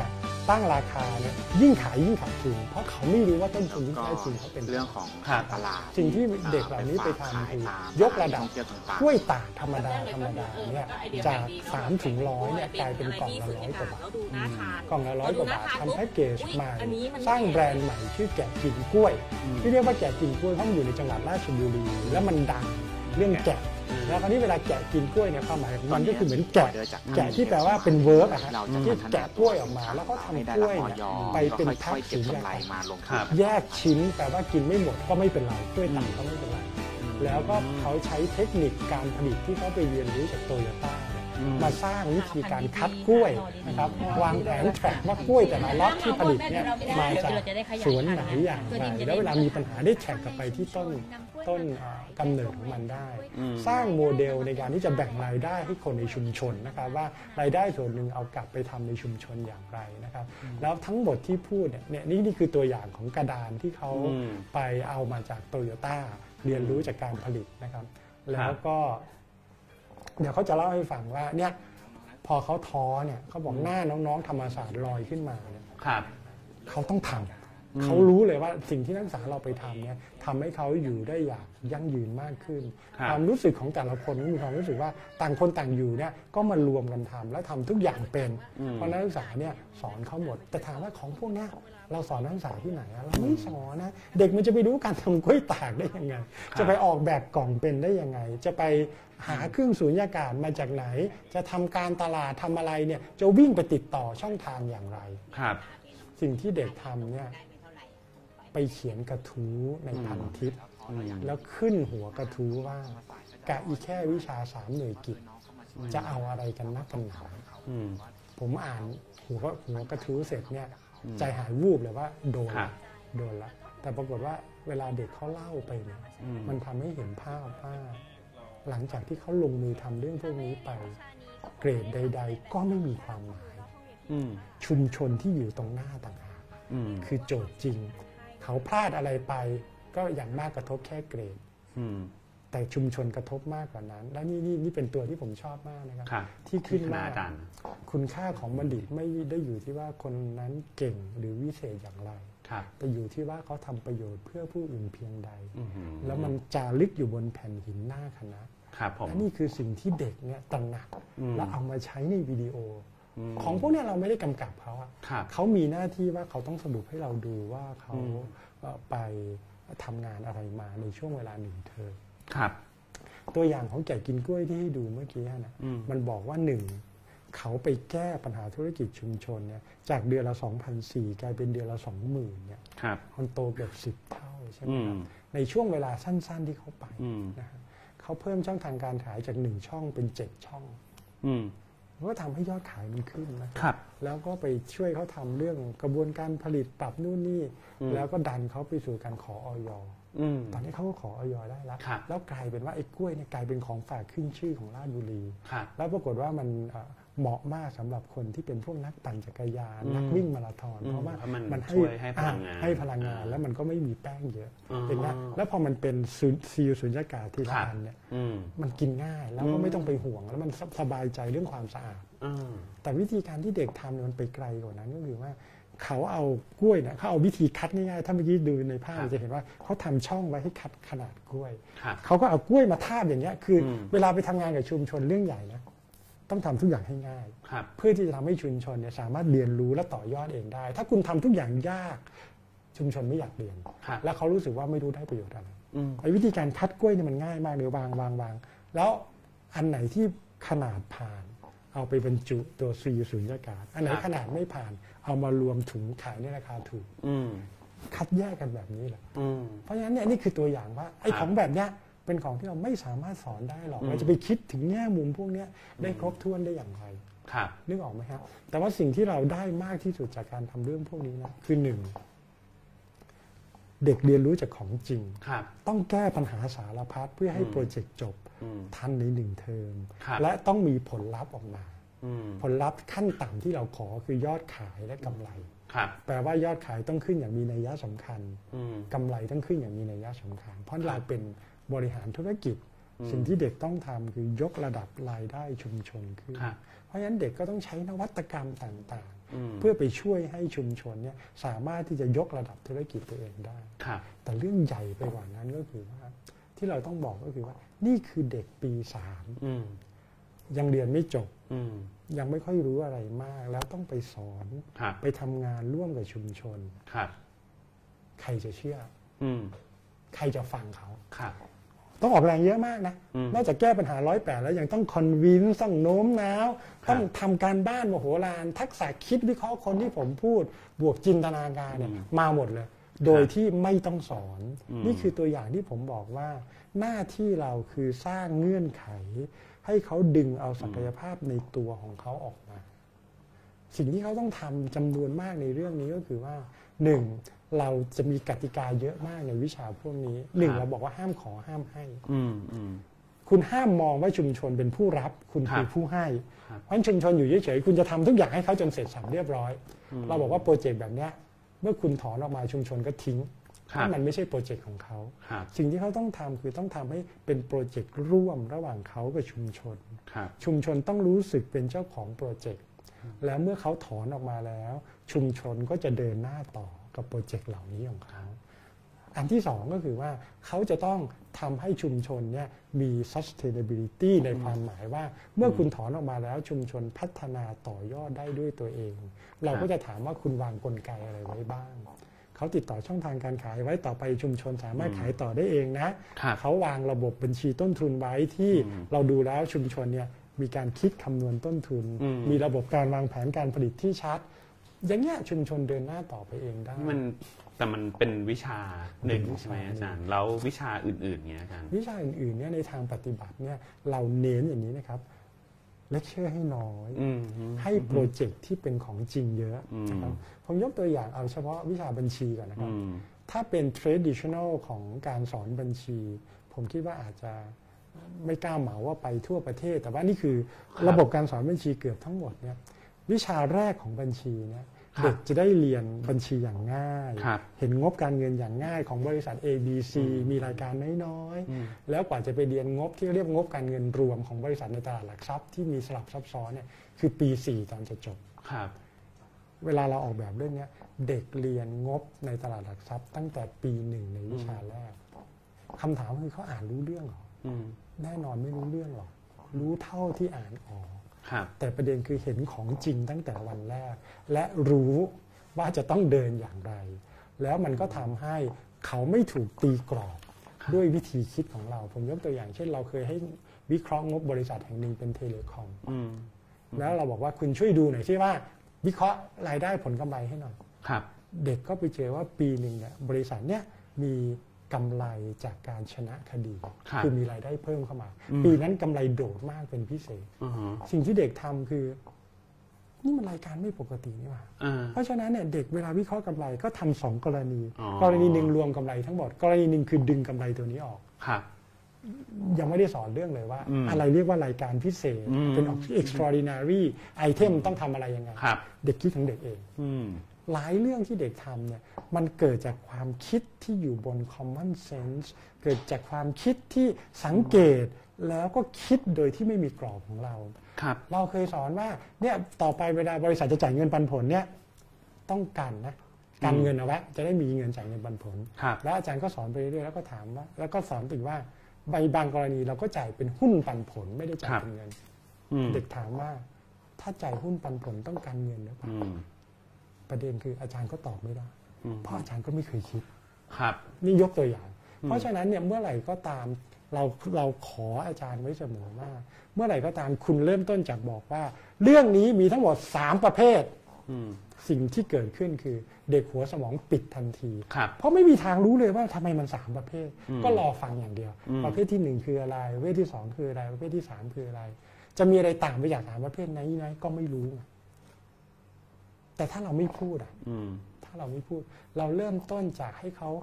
ทำอะไรอย่างที่เขาอยากได้ แล้วเราค่อยกลับมาสรุป ครับ ว่ามันมีสามประเภทเนี่ย อืม เราคิดว่ากระบวนการเรียนรู้ของคนเนี่ยมันต่างกัน นะไอ้วิธีการที่ผมพูดเนี่ยมันไปในแนว induction ซะเย ครับ อะความหมายคือให้เขาคิดให้ไม่ใช่ให้ให้เขาเห็นกรณีที่เยอะพอที่เขาจะสรุปอะไรได้ ครับ เมื่อไหร่ก็ตามคุณเริ่มต้นจากเรื่องจริง อืม เมื่อไหร่คุณก็ตามคุณเริ่มต้นจากสิ่งที่เด็กเนี่ย participate ได้โดยไม่ต้องมีความรู้มาก่อน อืม ความกล้าในการแสดงออกของเขาจะมากขึ้น ครับ เราจะเห็นว่าปัญหาที่เราเจอมากในห้องเรียนคือ เวลาถามแล้วไม่มีใครตอบ อืม ก็แน่นอนนะคุณไปถามในสิ่งที่เด็กมันรู้สึกว่ามันไม่รู้เรื่องนี่ เพราะว่าคุณเพิ่งสอนไปแค่เนี้ยเขาจะไปรู้อะไร อืม แล้วลักษณะแบบนี้มันอินทิมิเดตคนหน่อย ครับ ๆอาจารย์คือผู้รู้ ครับ แล้วเด็กคือผู้ไม่รู้งั้นคำตอบจึงมีถูกผิด อืม เด็กก็มีความไม่กล้า แต่ถ้าเมื่อไหร่ก็ตามเราเริ่มต้นจากสิ่งที่ อืม มันไม่จำเป็นจะต้องมีความรู้ก่อน ครับ เชิญพูดตามใจชอบเนี่ย อืม เด็กพูดเต็มที่ ครับ แล้วเมื่อคุณมาสรุปกับตอนท้ายว่ามันมีอะไรบ้างเนี่ย เด็กจะเชื่อมโยงเรื่องเหล่านั้นกับประสบการณ์ของตัวเอง กับสิ่งที่ตัวเองพูดกับสิ่งที่ตัวเองคิด ครับ ความจำในเรื่องพวกนี้จะดีกว่า เดี๋ยวเรามีช่วงคำถามจาก ครับ ทางบ้านนะครับ ครับ เดี๋ยวผมอ่านคำถามให้นะครับ ครับ การทำงานกับคนแตกต่างหลากหลายมากมากจากคนละแบ็กกราวด์อ๋อการทำงานกับคนต่างแตกต่างหลากหลายมาก จากคนละแบ็กกราวด์สุดท้าย ยังไงก็ต้องมีคนตัดสินใจ คนคนนั้นควรเป็นใคร และควรมีคุณสมบัติอย่างไร อันเนี้ยอ่าต้องเรียนอย่างนี้ว่า ไม่ว่าจะทำงานเป็นทีม หรือมีความหลากหลายอะไรอย่างไรก็ตามเนี่ยยังไงก็ต้องแอดไซน์คนที่เป็นลีดเดอร์หมายความว่า ถ้าทำงานเป็นทีมก็ต้องมีทีมลีดเดอร์และคนที่มีโพซิชันเป็นลีดเดอร์คือคนที่ต้องตัดสินใจ ครับ เพราะฉะนั้นเนี่ยไม่ได้แปลว่าหลากหลายแล้วทุกคนเท่ากันนะครับ เราก็ต้องแอดไซน์บทบาทของแต่ละคน ครับ และในทางปฏิบัติเนี่ยคนที่มีอ t h อริตี้ อืม หรือคนที่ต้องรับผิดรับชอบกับเอาคำ ครับ ก็ต้องเป็นคนตัดสินใจ ยังไงก็ต้องมีหนึ่งคน อืมอืม ถามว่าคนคนนั้นต้อง คนเป็ มี นใคร คุณสมบัติอย่างไรเนี่ยเบอร์หนึ่งถ้าเป็นทีมเขาอาจจะเลือกกันก็ได้ ครับ นะครับหรือเขาอาจจะถูกมอบหมายมาจากตัวองค์กรก็ได้ ครับ แต่ถามว่าคนคนนั้นควรมีลักษณะอย่างไร คนคนนั้นเนี่ยต้องมีลักษณะที่สามารถที่จะผสมผสานอินทิเกรต ความคิดผู้คนเข้าด้วยกันได้ ครับ แล้วมองทะลุไปถึงเอาค ครับ ำว่าสุดท้ายเอาคำนี้จะเป็นอย่างไร อืม คนคนนี้ต้องมีความกล้าหาญในเชิงการตัดสินใจ ผมเรียนว่าแก้ปัญหาใดๆก็ตาม อืม มีความเสี่ยงทั้งสิ้น ครับ ตัดสินใจเลือกใด ๆ ก็ตามมีความเสี่ยงทั้งสิ้น ครับ คนคนนั้นถ้าไม่มีความกล้าในการตัดสินใจเนี่ย อืม มันจะไปไหนไม่ได้ ครับ เอ่อโลกในอนาคตเนี่ยอย่างที่เราบอกมันมีความไม่แน่นอนสูงมากเนี่ย อืม และสิ่งที่เกิดความไม่แน่นอนเนี่ยมันส่งผลยังไงไหมครับ คนจะไม่ตัดสินใจ ครับ คนจะกลัว ครับ คนจะไม่กล้าและคนจะชะลอการตัดสินใจ อืม แต่ในทางปฏิบัติเนี่ยเราต้องการคนตัดสินใจ เพราะถ้าไม่ตัดสินใจมันเดินหน้าไม่ได้ ครับ ความกล้าหาญและจัดการกับความเสี่ยงเนี่ยเป็นสิ่งที่ต้องสอนกันนั่น ครับ เป็นเรื่องหนึ่งที่เราสอนกันในภาคการจัดการก็คือ การวิเคราะห์ประเมินแล้วก็จัดการกับความเสี่ยง อืม โดยเฉพาะยิ่งถ้าเป็นของใหม่นะครับ อืม การันตีว่าของใหม่ทั้งหมดมีความเสี่ยงทั้งสิ้น ครับ ความเสี่ยงก็แปลว่ามีความไม่แน่นอนแล้วผลมันจะออกมาอย่างไง อืม ประเด็นคือไม่ใช่ให้รอตัดสินใจจนไม่เสี่ยง อืม หรือรอว่าไม่เสี่ยงค่อยตัดสินใจ ครับ ประเด็นคือต้องตัดสินใจในท่ามกลางความเสี่ยงนั่นแหละ ครับ แต่ต้องคิดซีนารีโอว่าถ้าผลเป็นอย่างนี้ทำยังไง ผลเป็นอย่างนี้ทำยังไง ครับ ซึ่งอันนั้นเขาเรียกว่าการจัดการความเสี่ยง ครับ และทำซีนารีโออนาลิซิสให้เป็น อืม คำว่าซีนารีโออนาลิซิสก็เป็นส่วนหนึ่งของเครื่องมือในการวิเคราะห์ ครับ ที่ต้องสอนกัน ครับ ก็ไปใน แล้วก็คือ ทักษะคิดวิเค ก็ ราะห์ คือ ค อาน จารย์มองว่า คนตัดสินใจต้องเป็นคนที่บริหารความเสี่ยงเก่งที่สุดนี่หรือเปล่าฮะ ก็ไม่เชิงนะคือผมคิดว่าอย่างนี้คนตัดสินใจเนี่ยถ้าเป็นโครงสร้างการทำงานใดๆนะ อืมอืม เบอร์หนึ่งนะถ้าถามผมนะต้องเป็นคนที่มีออ h ต r ริตี้ อืม แปลว่าถูกแอดไซน์ถูกมอบหมาย ถูกกำหนดว่าต้องเป็นคนมี Final Say อืม ถ้าเราทำงานกันเป็นทีม 5-6 คนบนพื้นฐานว่า ไม่บอกว่าใครจะมี Final Say เนี่ยผมว่าเราทำงานลำบาก ครับ ต้องมี อืม ต้องมี ครับ แม้ว่าบางคนบอกอ่ะใช้วิธีโหวตอะสุดท้ายนะมันก็จะมีข้อขัดแย้งอยู่ดี ครับ นะครับผมคิดว่าต้องมี Leader หรือ Authority ในการตัดสินใจ อืม และไม่ว่าใครเทคโรนี้ก็ต้องอาศัยความกล้าหาญ อืม เพราะว่าไอการคิดการวิเคราะห์ความเสี่ยงเนี่ยมันอาจจะต้องมาจากทั้งทีมอะช่วยกันคิด แต่คนที่ตัดสินใจต้องกล้า ครับ พอที่จะบอกว่าผิดก็ใช้วิธีนี้ ครับ ถ้าตัดสินใจไปแล้วมันไม่ออกอย่างที่เราอยากได้ อืม เราก็ไปแบบนี้ ครับ คือต้องทำซีนารีโอที่ผมบอก โอเคครับ ครับ เดี๋ยวคำถามต่อไปครับ อาจารย์เจอผู้ประกอบการบ่อยๆ ทุกวันนี้บริษัทคุณภาพมองหาคนทำงานแบบไหน คุณสมบัติลำดับต้นๆ มีอะไรบ้าง ผมก็ยังเชื่อในสามทักษะสามบวกหนึ่งที่ผมพูดนะครับ คิดวิเคราะห์ ค้นบวกจินตนาการ เวลาบริษัทเลือกที่เป็นบริษัทคุณภาพอะเวลามองหาคนเนี่ยหนึ่งต้องทำงานได้รอบด้าน ถ้าคุณทำงานเป็นอย่างเดียวเนี่ยบริษัทไม่เอา ครับ สองนะคุณต้องทำงานกับคนอื่นได้ ครับ มีความเป็นทีมในระดับหนึ่งนะครับสามเนี่ยเวลาคุณเจอโจทย์ใหม่ๆอะคุณเดินได้ ครับ คุณไม่ต้องรอว่า อ้าวทอน อ่า เรื่องนี้ไปศึกษาอย่างนี้นะ กลับ ครับ มาบอกเรา พอกลับมาบอกเราเสร็จอ้าวกลับไปทำอย่างนี้ต่อ ครับ บริษัทไม่ต้องการคนแบบนี้ อ๋อบ ริษัทต้องการคนที่ take ownership ถ้าโดนมอบอะไรปุ๊บ take ownership อ่า นี่คืองานที่ฉันต้องทำ ครับ แล้วถ้าทำจะทำงานนี้ให้สำเร็จต้องทำอะไรบ้าง มันไป อืม คิดไปวิเคราะห์ไปค้นคว้า อืม แล้วกลับมาเสนอ ครับ อันเนี้ยเป็นเรื่องหนึ่งที่เราเทรนในมหาวิทยาลัยนะค ค รั รับ บ และผมก็อยากให้อาจารย์ทุกคนเนี่ยถ้าเป็นไปได้อยากเทรนเด็กแบบนี้ เวลาเด็กมีคำถามมาหาเรา อืม สิ่งที่เราจะพูดกับเด็กเสมอคือ ถ้าคุณมาถามเราว่าเรื่องนี้ทำยังไง เรื่องนี้ต้องทำอะไร เรื่องนี้ต้องคิดยังไง เราไล่เด็กกลับ ครับ คุณไม่ตอบ อืม แปลว่าคุณไม่คิดอะไรมาก่อนเลย อืม แต่ถ้าคุณมาหาเราแล้วคุณบอกว่า เรื่องนี้ควรทำ A หรือ B หรือ C อืม ปรากฏมันไม่ได้เรื่องทั้งหมด เราจะบอกทางที่ดีให้ อืม หรือทางที่ E ต่อให้ อืม แต่ถ้าคุณมาแบบหัวแบงค์เพราะอาจารย์มีหน้าที่บอกว่าต้องทำอะไร หรือคุณมาบอกอาจารย์เรื่องนี้ต้องไปค้นที่ไหน เราก็ไล่เด็กกลับเหมือนกันนะครับ อืม แต่ถ้าคุณบอกว่าอาจารย์ไปค้นที่นี่ที่นี่มาแล้ว ไม่เจอโอเค เราบอกให้ว่าคุณไปทำยังไงต่ออแปลว่าคุณอย่ามาหาอาจารย์ บนพื้นฐานว่าอาจารย์คือคำตอบ แล้วเดี๋ยวอาจารย์ชี้ทางให้ อืม คุณต้องมาหาอาจารย์บนพื้นฐานว่าคุณได้พยายามแล้ว แต่คุณไม่มั่นใจ อืม แล้วอันเนี้ยอาจารย์ช่วยบอกซิว่าใช้ได้ดีแล้วหรือยัง ครับ อันเนี้ยเป็นสิ่งที่เราทำเสมอนะครับ อืม ถ้าเด็กมาแบบแบงค์เนี่ยต้องใจแข็ง ครับ แล้วไล่ แล้วถ้าเด็กบอกว่าคิดยังไงก็ไม่ออกเราก็บอกไม่เป็นไรเทอมหน้าเรียนใหม่ อืม ภายใต้ภาวะกดดัน อืม คนมันดิ้นรนแล้ว creativity เกิดแล้วมันหาทางออกได้ ครับ คนแบบเนี้ยคือคนที่บริษัทต้องการ อืม บริษัทเนี่ยจึงเทสคนในการเข้าทำงาน ไม่ใช่ด้วยข้อเขียนไม่ได้ด้วยสัมภาษณ์ ครับ บริษัทสมัยใหม่คือให้โจทย์ แล้วต้องเป็นโจทย์ที่เขาไม่เคยเจอมาก่อน อืม เราถ้าเราดูหนังประเภทแบบที่ Google อืม รับคน Facebook รับคน นั่นคือเรื่องจริง นะฮะ คือถ้าคุณเป็นเหรียญบาทถูกโยนเข้าไปใน อืม เครื่องซักผ้าเนี่ย ครับ คุณจะเป็นยังไง ครับ ออะไรอย่างเงี้ยคืออ ม ไม่มีทางที่คุณจะเคยเจอโจทย์แบบนี้มาก่อนอะแต่เขาอยากจะรู้ว่าคุณจะคิดยังไง อืม ถ้าคุณไม่เคยมีความคิดอะไรเป็นของตัวเอง ไม่เคยมีลอจิกใด ๆ ในตัว ไม่มีจินตนาการ อยู่ๆกลายเป็นเหรียญบาทในเครื่องซักผ้าเนี่ย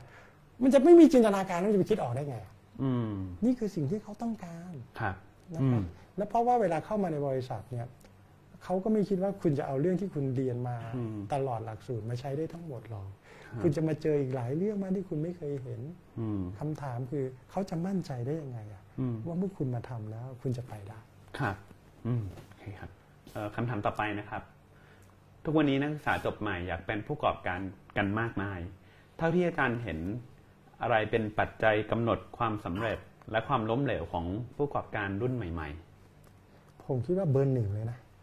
passion ๆอ่า passion เนี่ยหมายความว่าแหมภาษาธรรมะเรียกฉันทะ ครับ คุณต้องรักและทุ่มเทและลุ่มหลง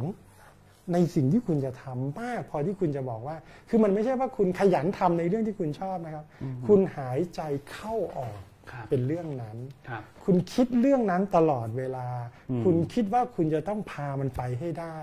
ถ้าคุณไม่มีความมุ่งมั่นขนาดนั้นเนี่ยโอกาสประสบความสำเร็จน้อยมาก ครับ นั่นเบอร์หนึ่งนะครับ เบอร์สองเนี่ย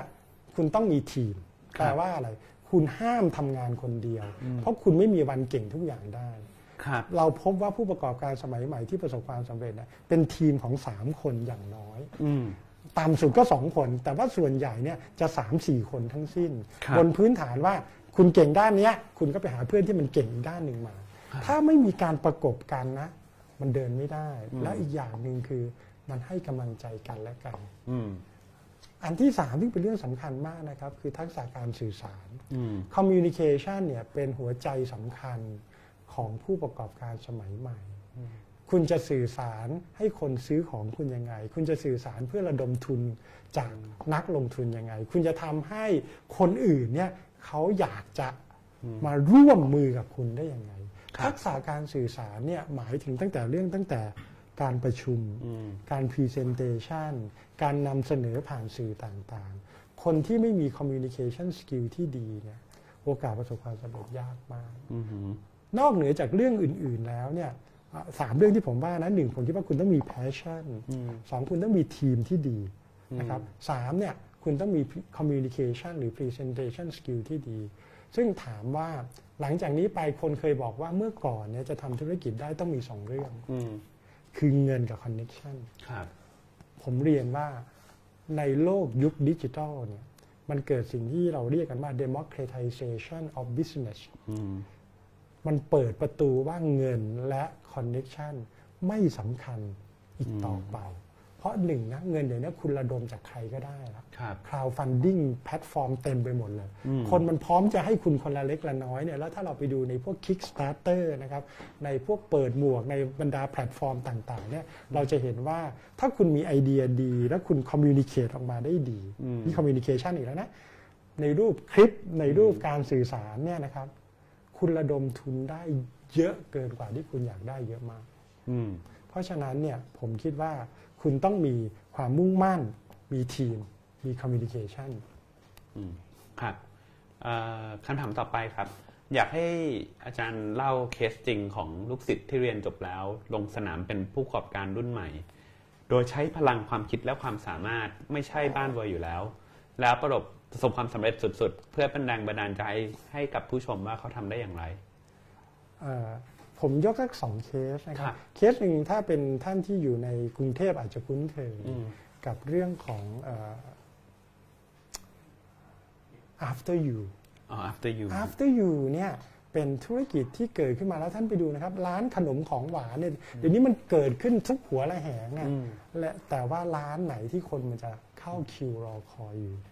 มีแต่ after you เท่านั้นอะ อืม วิธีการคิดเรื่องผลิตภัณฑ์ วิธีการจัดการ อันเนี้ยเป็นเคสที่น่าสนใจจนกระทั่งเข้าไปเข้าตลาดได้แล้วตอนเนี้ย ครับ นะจริงๆแล้วมีอีกคนหนึ่งนะฮะเดี๋ยวเดี๋ยวผมเล่าสักสามเคส อีกคนหนึ่งจริง ๆ คนอาจจะรู้จักเขาเยอะเหมือนกันเขาชื่อเจ้าทิมพิธา อ๋อ ทิ ทิ ม ม พิ พิ ธา ธา เนี่ยซึ่งเมื่อก่อนคนก็อาจจะเอ้ยบ้านรวยอะ่ะ อืม แต่ว่าคือเจ๊งไม่เป็นท่าหมดทั้งบ้านแล้ว อืม แล้วเขาต้องหยุดเรียนกลับมาเพื่อกอบกู้ธุรกิจที่บ้านเนี่ยแล้วก็ใช้วิธีคิดที่มันมีนวัตกรรม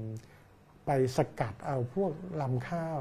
ออกมาทำน้ำมันทำตัวต่อยอดจำนวนมากตอนนี้ก็กลับมาได้ดี ครับ แต่เคสที่ใกล้ตัวที่สุดตอนเนี้ย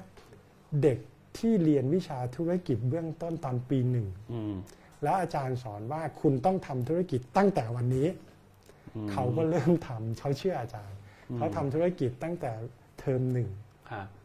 ปีหนึ่งที่เขาเรียน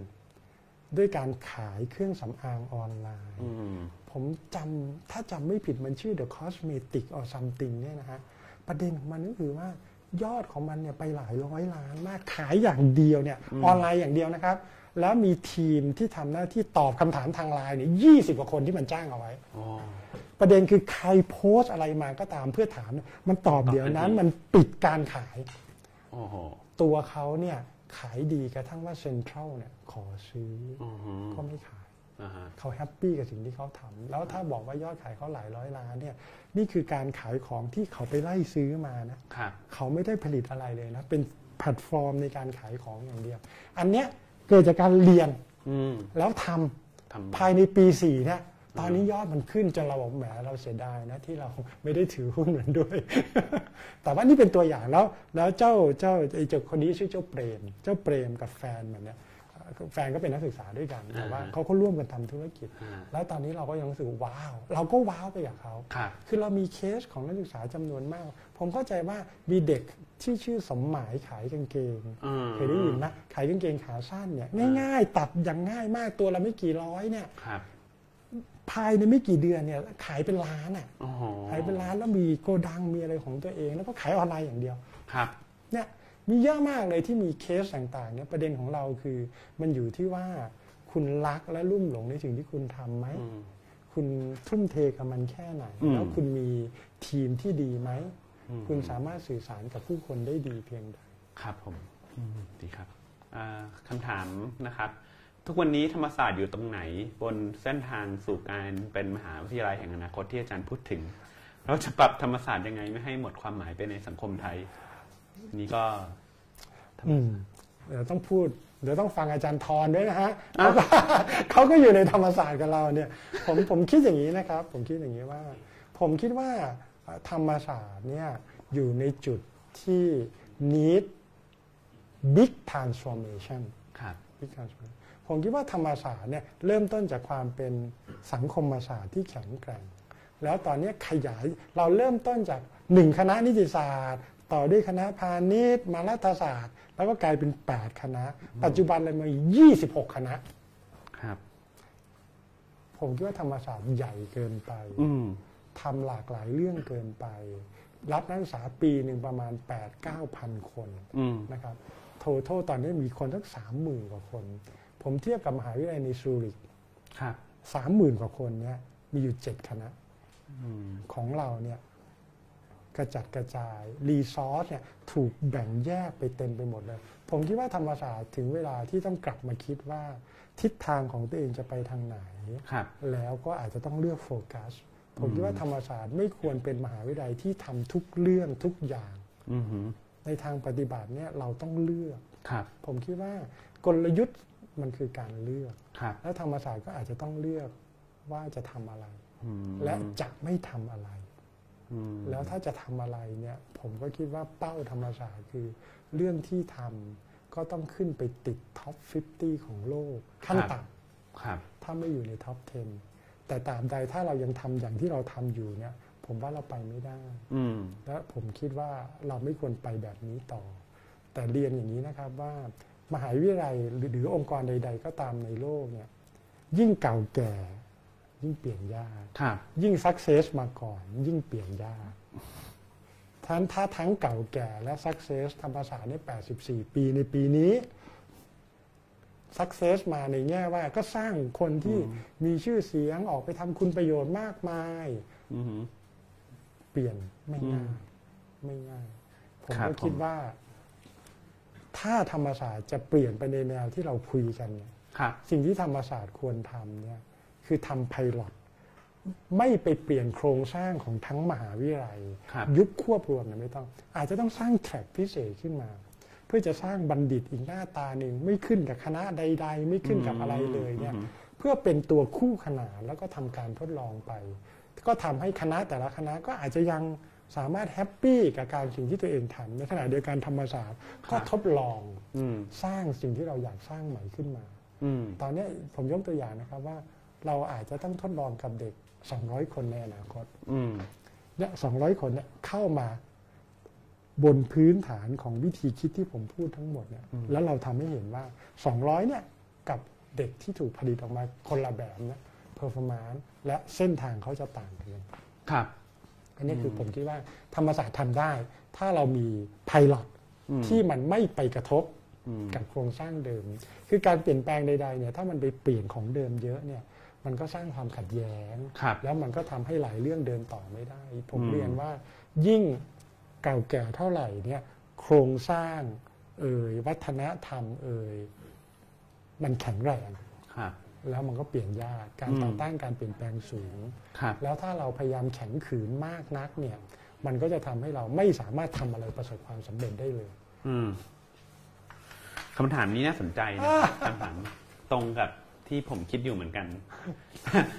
ปัญหาสำคัญที่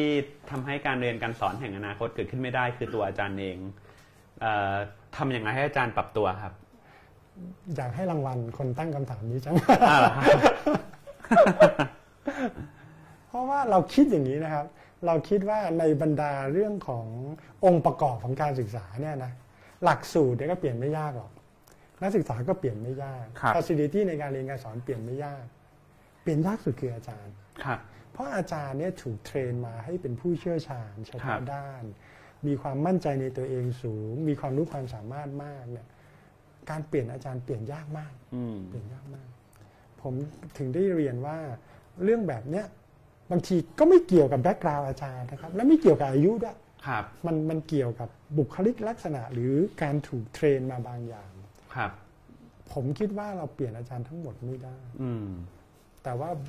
เราน่าจะเปลี่ยนอาจารย์ที่มีความคิดเห็นคล้ายๆกัน อืม ให้ไปในทิศทางเดียวกันได้ เพราะฉะนั้นเนี่ยสิ่งที่ธรรมศาสตร์พยายามทำอันนี้เป็นเป็นสิ่งที่สมัยผมเป็นรองอธิการบดีฝ่ายวิชาการพยายามทำแล้ว ก็คือดึงอาจารย์จำนวนหนึ่งที่เป็นอาสาสมัครหรือมีความสนใจใกล้เคียงกันเนี่ย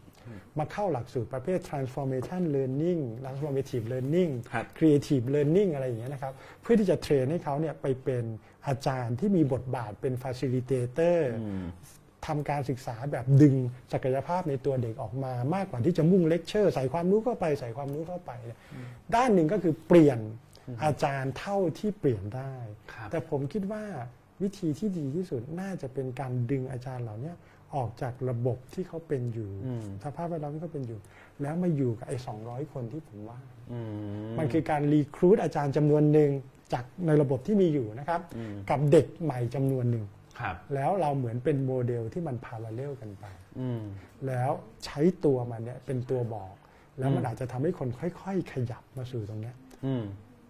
ผมคิดว่านี่น่าจะเป็นวิธีหนึ่ง แต่ถามว่าของเดิมที่เป็นแมสใหญ่ทำอะไร อืม ก็ต้องเทรน ครับ ก็ต้องรีเทรน อืม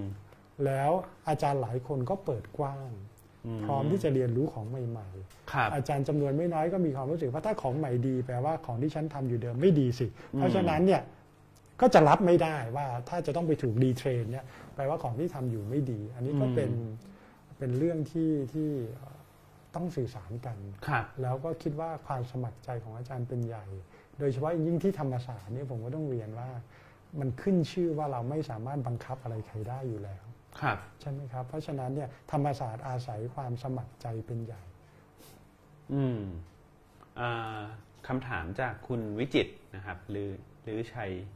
ประสิทธิ์ นะฮะแนวทางที่อาจารย์พูดใช้ในคณะพาณิชย์ หรือคณะอื่นในมอทอด้วย จริงๆ แล้วไอ้ที่ที่ผมเรียนแล้วก็เล่าให้ฟังเนี่ยเราพยายามใช้กับทุกคณะ ครับ นะครับมันเป็นนโยบายเอ่อตั้งแต่ท่านอธิการลงมาเลยนะครับท่านอธิการท่านใหม่ ท่านอาจารย์เกษินีเนี่ยมีวิสัยทัศน์เรื่องนี้ค่อนข้างชัดว่าเป้าธรรมศาสตร์ คือสร้างผู้นำรุ่นใหม่ อืม แปลว่าเราไม่อยากสร้างบัณฑิตไปทำงานนะ เราต้องสร้างคนออกไปเป็นผู้นำในทุกๆวงการครัคำว่า บ คำว่าเป็นผู้นำในที่เนี้ยมันก็ต้องแปลว่าเราต้องมีฝึกวิธีคิด วิเคราะห์ค้นบวกจินตนาการเนี่ยให้กับเขา ครับ แล้วเราพยายาม implement ในทุกๆ คณะ อืม เพียงแต่ว่าดีกรีของการ implement เนี่ยอาจจะแตกต่างกันไปบ้าง เพราะว่าแต่ละคณะก็มีความอ่าอะไรฮะอ่าเข้มแข็งหรือความตึงตัวเนี่ยแตกต่างกัน ครับ ในขณะเดียวกันเนี่ยเราก็ปรับหลักสูตรวิชาพื้นฐานใหม่หมดเลย ครับ ซึ่งอันเนี้ยมันใช้กับทุก ๆ คณะ อืมอืม วิชาพื้นฐานใหม่ที่เราใช้ตอนนี้นะครับ ผมเรียนว่าเราไม่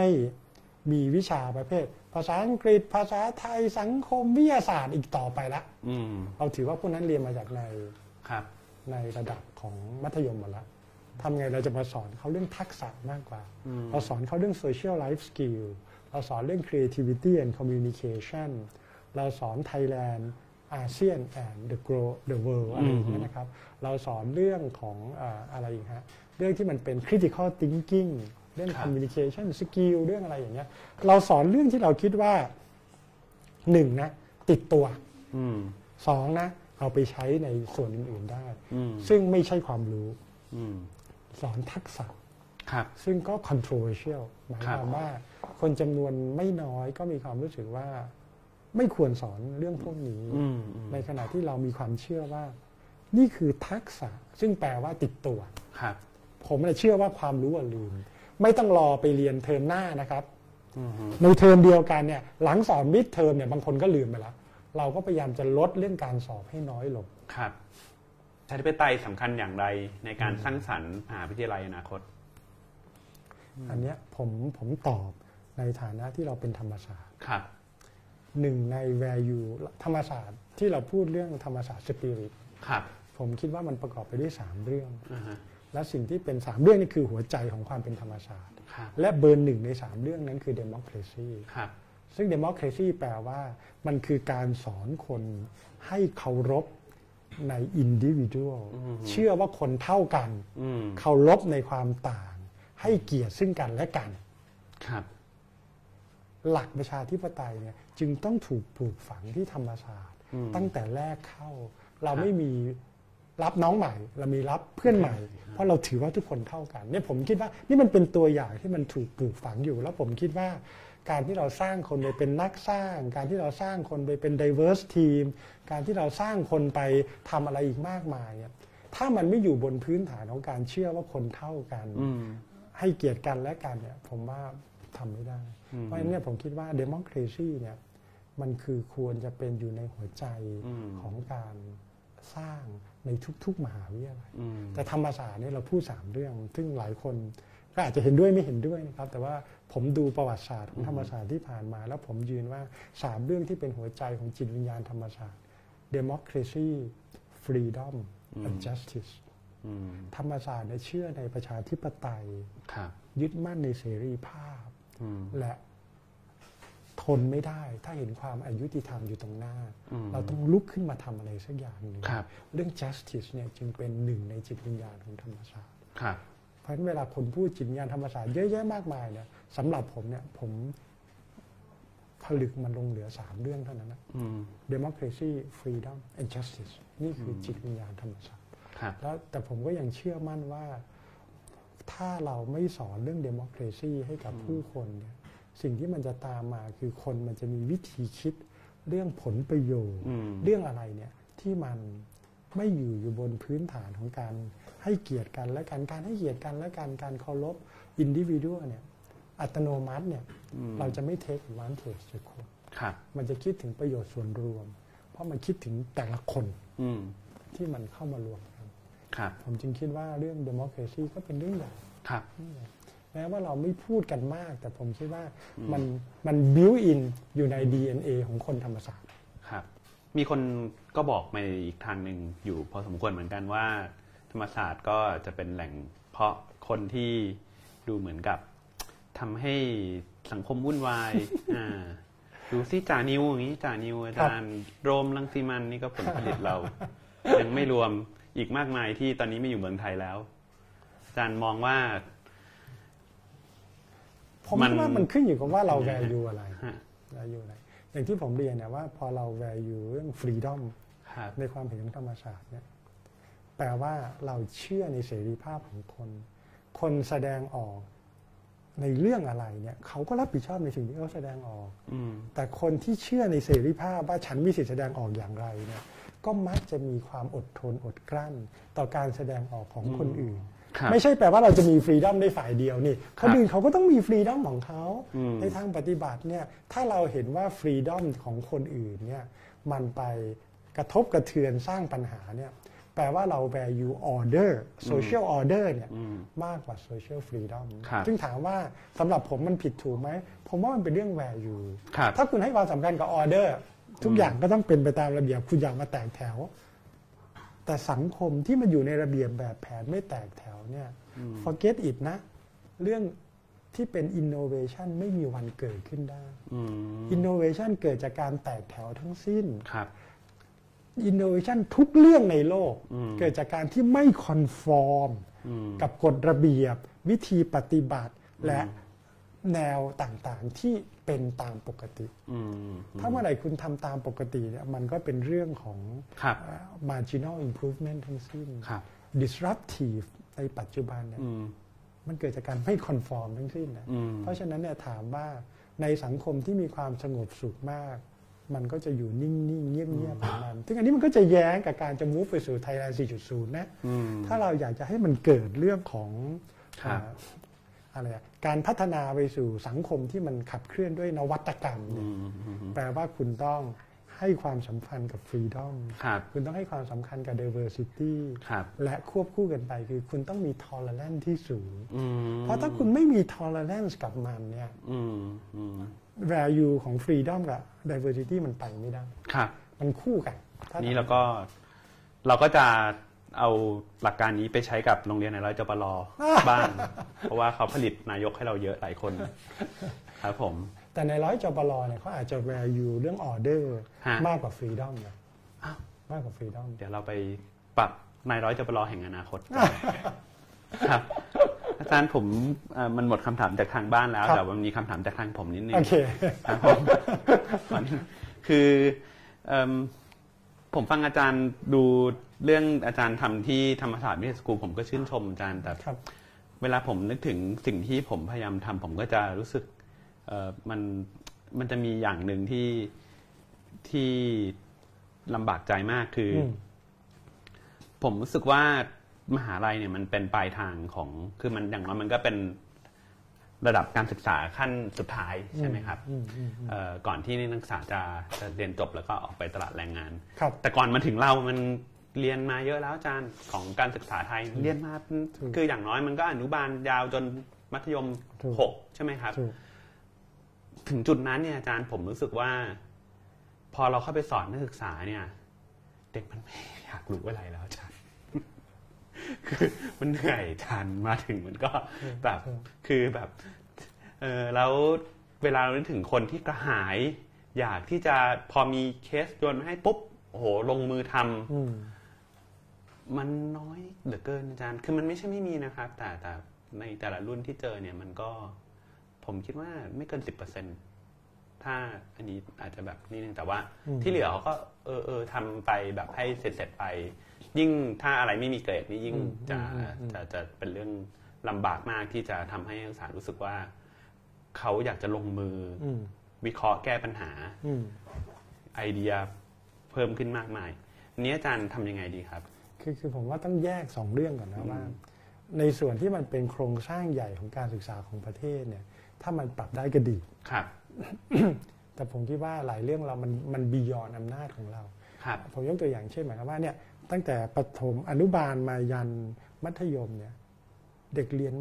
มากเกินไป อ่า จำนวนชั่วโมงในการเรียนเยอะเกินไป และเป็นการเรียนแบบใส่เข้าไปอะ อ่า ทั้งสิ้นเลย ครับ ทั้งสิ้นเลยเพราะฉะนั้นเนี่ยพอมาถึงมหาลัยงานมันก็ยากกว่าปกติละ อืม แต่ว่าถามว่าถ้าเราเปลี่ยนข้างล่างได้เราเปลี่ยน ครับ แต่ถ้าเราเปลี่ยนไม่ได้เนี่ย อ่า หน้าที่เราก็เริ่มจากตอนเด็กเข้านั่นแหละ ครับ มันก็ยังต้องทำตรงนี้อยู่ถูกไหมครับ ครับ หมายความว่าด้านหนึ่งเราก็หวังหรือลงไปช่วยข้างล่าง ก่อนเข้ามหาลัยมันเปลี่ยนนะ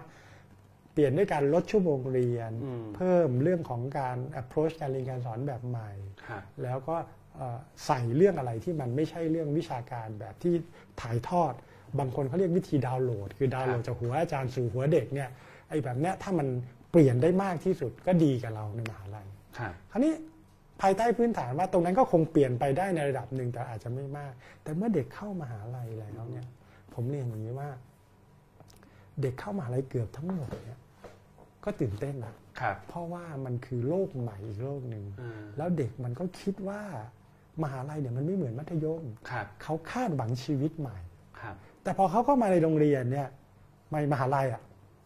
มันเหมือนเดิมไง อืม ก็มานั่งแล้วอาจารย์ก็เลคเชอร์ เขาก็โจทย์ถึงเวลาก็สอบ อืม สอบมิดเทอมเสร็จก็สอบไฟนอล ครับ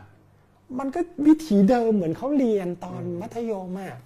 เพราะฉะนั้นเนี่ยจะไปทำให้เขาตื่นเต้นได้ยังไง มันจัดเนื้อหามันเปลี่ยนไปเท่านั้นเองอะ ครับ ใช่ไหมคำถามของผมก็คือว่า คุณจะทำให้เด็กมันตื่นเต้นได้ยังไงอะ อืม ตอนเนี้ยมันกลับมาว่าปัญหามันจะมาอยู่ที่เรา อืม สมัยก่อนเนี่ยเราคาดหวังว่าเด็กเนี่ยมันรู้หน้าที่ของมัน อืม เข้ามหาลัยคุณต้องตั้งใจเรียนเพราะคุณมีความคาดหวังว่าคุณจะออกไปทำอะไร ครับ สมัยใหม่นี่คือคนละเจเนอเรชันเด็กมันคาดหวังว่า ถ้าคุณไม่ทำให้มันน่าสนใจทำไมฉันต้องตั้งใจเรียน อืม มันเป็นวิธีคิดคนละแบบนะ ครับ ถ้าคุณสิ่งที่คุณเลคเชอร์หรือให้ฉันอ่านเนี่ยฉันดูจากไหนก็ได้ทำไมฉันต้องตั้งใจเรียนเวลาคุณสอนทำไมฉันต้องส่งแบบฝึกหัด อืม ไม่เห็นจำเป็นเลยนะครับ งั้นสิ่งที่เด็กคิดเนี่ยมันคนละมุมกับเราเลย ครับ งั้นสิ่งที่เราทำคือทำยังไงให้มันมีเรื่องตื่นเต้นทุกวัน อืม ที่มันมาเรียน ครับ ทำยังไงมันรู้สึกว่าเรื่องที่มันเรียนมันและละแวนแหมเรียกเด็กว่ามันในความหมายอย่างนี้นะครับหมายความว่าทำไงเด็กถึงจะรู้ว่าสิ่งที่เขาเรียนเนี่ยมันและละแวนกับตัวเขา ครับ มันและละแวนกับสังคม ครับ หน้าที่เราจึงเป็นเรื่องของการทลาย อืม ผนังห้องเรียนออก ฮะ แล้วทำให้เขารู้สึกว่าสิ่งที่เขาเรียนทุกๆวันน่ะมันคือสิ่งที่เขาเจอในชีวิต ครับ ในโลกจริง ๆ ตลอดเวลา ซึ่งถามว่าแปลว่าอะไร แปลว่าเลคเชอร์ต้องถูกลดลงไปให้น้อยกว่า 50% อืม แปลว่าโปรเจกต์ที่เด็กต้องออกนอกห้องเรียนต้องเยอะขึ้นเรื่อย อืม ๆ ไม่งั้นมันจะตื่นเต้นได้ยังไง อืม อืม เป็นไปไม่ได้ ถ้าเข้ามาทุกครั้งก็รู้ว่าเดี๋ยวอาจารย์ก็ต้องบอกว่าเรื่องนี้มีทั้งหมด 10 ข้อ แต่ละข้อเป็นอย่างนี้ใส่ตัวอย่างเข้าไป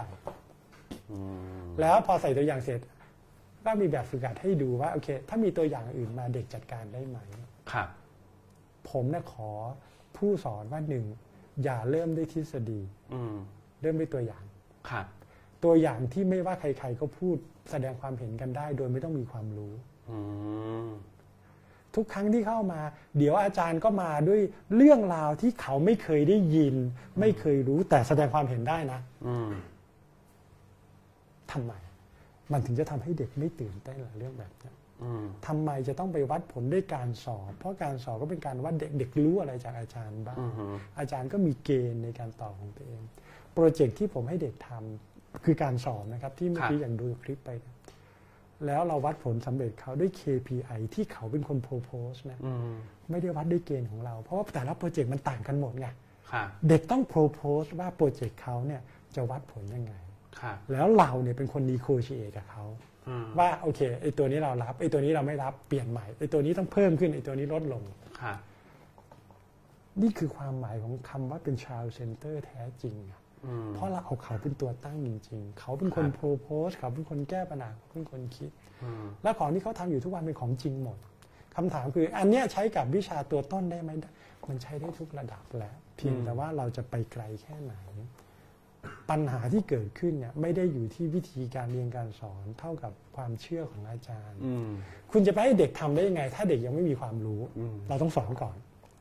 แล้วถ้าเด็กสอนเสร็จ เด็กไม่มีวันเข้าใจ เราก็ต้องให้ตัวอย่าง อืม ให้ตัวอย่างเสร็จเพื่อให้เด็กเชี่ยวชาญ เราก็ให้ทำแบบฝึกหัด ครับ แล้วเพื่อให้มั่นใจว่าเด็กมันรู้จริง เราก็สอบ อืม เนี่ยคือวิธีคิดที่เป็น traditional ของเรามาก อืม สิ่งที่เราทำคือช่างมัน อืม ให้มันเรียนรู้จากตัวอย่าง เด็กแต่ละคนเรียนรู้ไม่เท่ากัน ก็ไปตามศักยภาพของตัวเองเด็ก อืม วัดผลก็คุณก็เสนอดิ อืม เนี่ยผมยกตัวอย่างเนี่ยผมก็คิดว่าทอนก็รับไม่ได้หรอกว่า อาจารย์ผมจะ make sure ได้ยังไง ว่าถ้ามันผ่านวิชาเนี้ยมันจะรู้เนื้อหาทั้งหมดที่ผมต้องสอน ผมก็จะถามว่า ในเนื้อหาทั้งหมดที่ทอนต้องสอนเนี่ย อืม ทอนพูดได้ไหมว่าท็อป 10 ที่ไม่รู้แล้วมึงไม่มีวันรอดนะคืออะไร อืม ถ้าตอบได้นะที่เหลือช่างมันได้ไหม อืม มันต้องรู้ทุกเรื่องจริงหรือเปล่า ท็อป 10 มันอาจจะไม่รู้นะอาจารย์ ก็นี่ไงก็สอนมันท็อป 10ไง ครับ ครับ แต่ที่เหลือไม่ต้องสอนสิ อ๋อโอเค ได้ครับ ถ้าเรามี 15 เซสชันเนี่ยสิ่งที่เราทำคือเรานั่งคิดว่าเซสชันนี้เราสอนอะไรเซสชันนี้เราสอนอะไร คุณอยากรู้อะไรบ้างคำถามคือทั้งคอร์สเนี่ยเด็กได้อะไร ครับ ถ้าถามผมนะ คิดได้ 3 อย่าง 5 อย่างสำหรับผมนะผมพอใจ อืม เพราะอะไรที่เหลือมันก็อ่านเองได้ ครับ สติปัญญาของเด็กที่สอบเข้ามหาวิทยาลัย โดยเฉพาะอย่างยิ่งสอบเข้าธรรมศาสตร์ได้ ครับ ผมคิดว่ามันอ่านหนังสือรู้เรื่อง อ่า ทั้งนั้นอ่ะมันจะอ่านไม่อ่านเท่านั้นเอง อ่า มันไปสอนมันทำไมอ่ะสอนเฉพาะเรื่องที่คิดว่าเรื่องนี้ไม่สอนเนี่ยมันจะไม่เข้าใจ ครับ หรือมันยากเกินไป ครับ เท่านั้นพออ ม ที่เหลือให้มันทำโปรเจกต์ อ๋อ มันไม่อยากรู้มันก็ไม่ควรรู้ ครับ เพราะว่าการสอนครบเนี่ย ครับ อาจารย์สบายใจ โอเคครับ ไม่ใช่เด็กนะ อืม เด็กไม่ได้อยากรู้นะ แต่อาจารย์คิดว่าฉันต้องสอนจนครบทุกหัวข้อ อืม ทำหน้าที่สมบูรณ์และเป็นอาจารย์ที่ดี อืม สอนไปเด็กอยากฟังไหมเด็ก อ่ะ อยากรู้ไหมเรื่องของมัน อืม แต่ฉันต้องสอนอ่ะ ได้ครับอาจารย์ เนี่ยมันเป็นวิธีคิดคนละแบบอย่างที่พี่ว่า ครับ มันถึงบอกว่าเปลี่ยนอาจารย์ ยากกว่าเปลี่ยนเด็กไง ครับ จริงไหม ครับ ยากกว่าครับ ยากกว่า ครับผมได้ครับงั้นจริงๆวันนี้ก็ได้เวลาพอสมควรแล้วครับ ครับ อาจารย์เดี๋ยวผมขออนุญาตก็ขอบคุณอาจารย์นะ ได้ครับยินดีครับ แล้วก็ขอบคุณทางบ้านนะครับ ก็วันนี้ก็หวังว่าจะได้เนื้อหาสาระจากการทำให้มหาวิทยาลัยไทยก้าวไปข้างหน้านะครับ แล้วก็หวังว่าเราก็จะได้เห็นเอ่อ การเปลี่ยนแปลงในมหาวิทยาลัยไทยดีเกิดขึ้นในช่วงต่อจากนี้ไปอีกเยอะนะครับ ครับผม สวัสดีครับ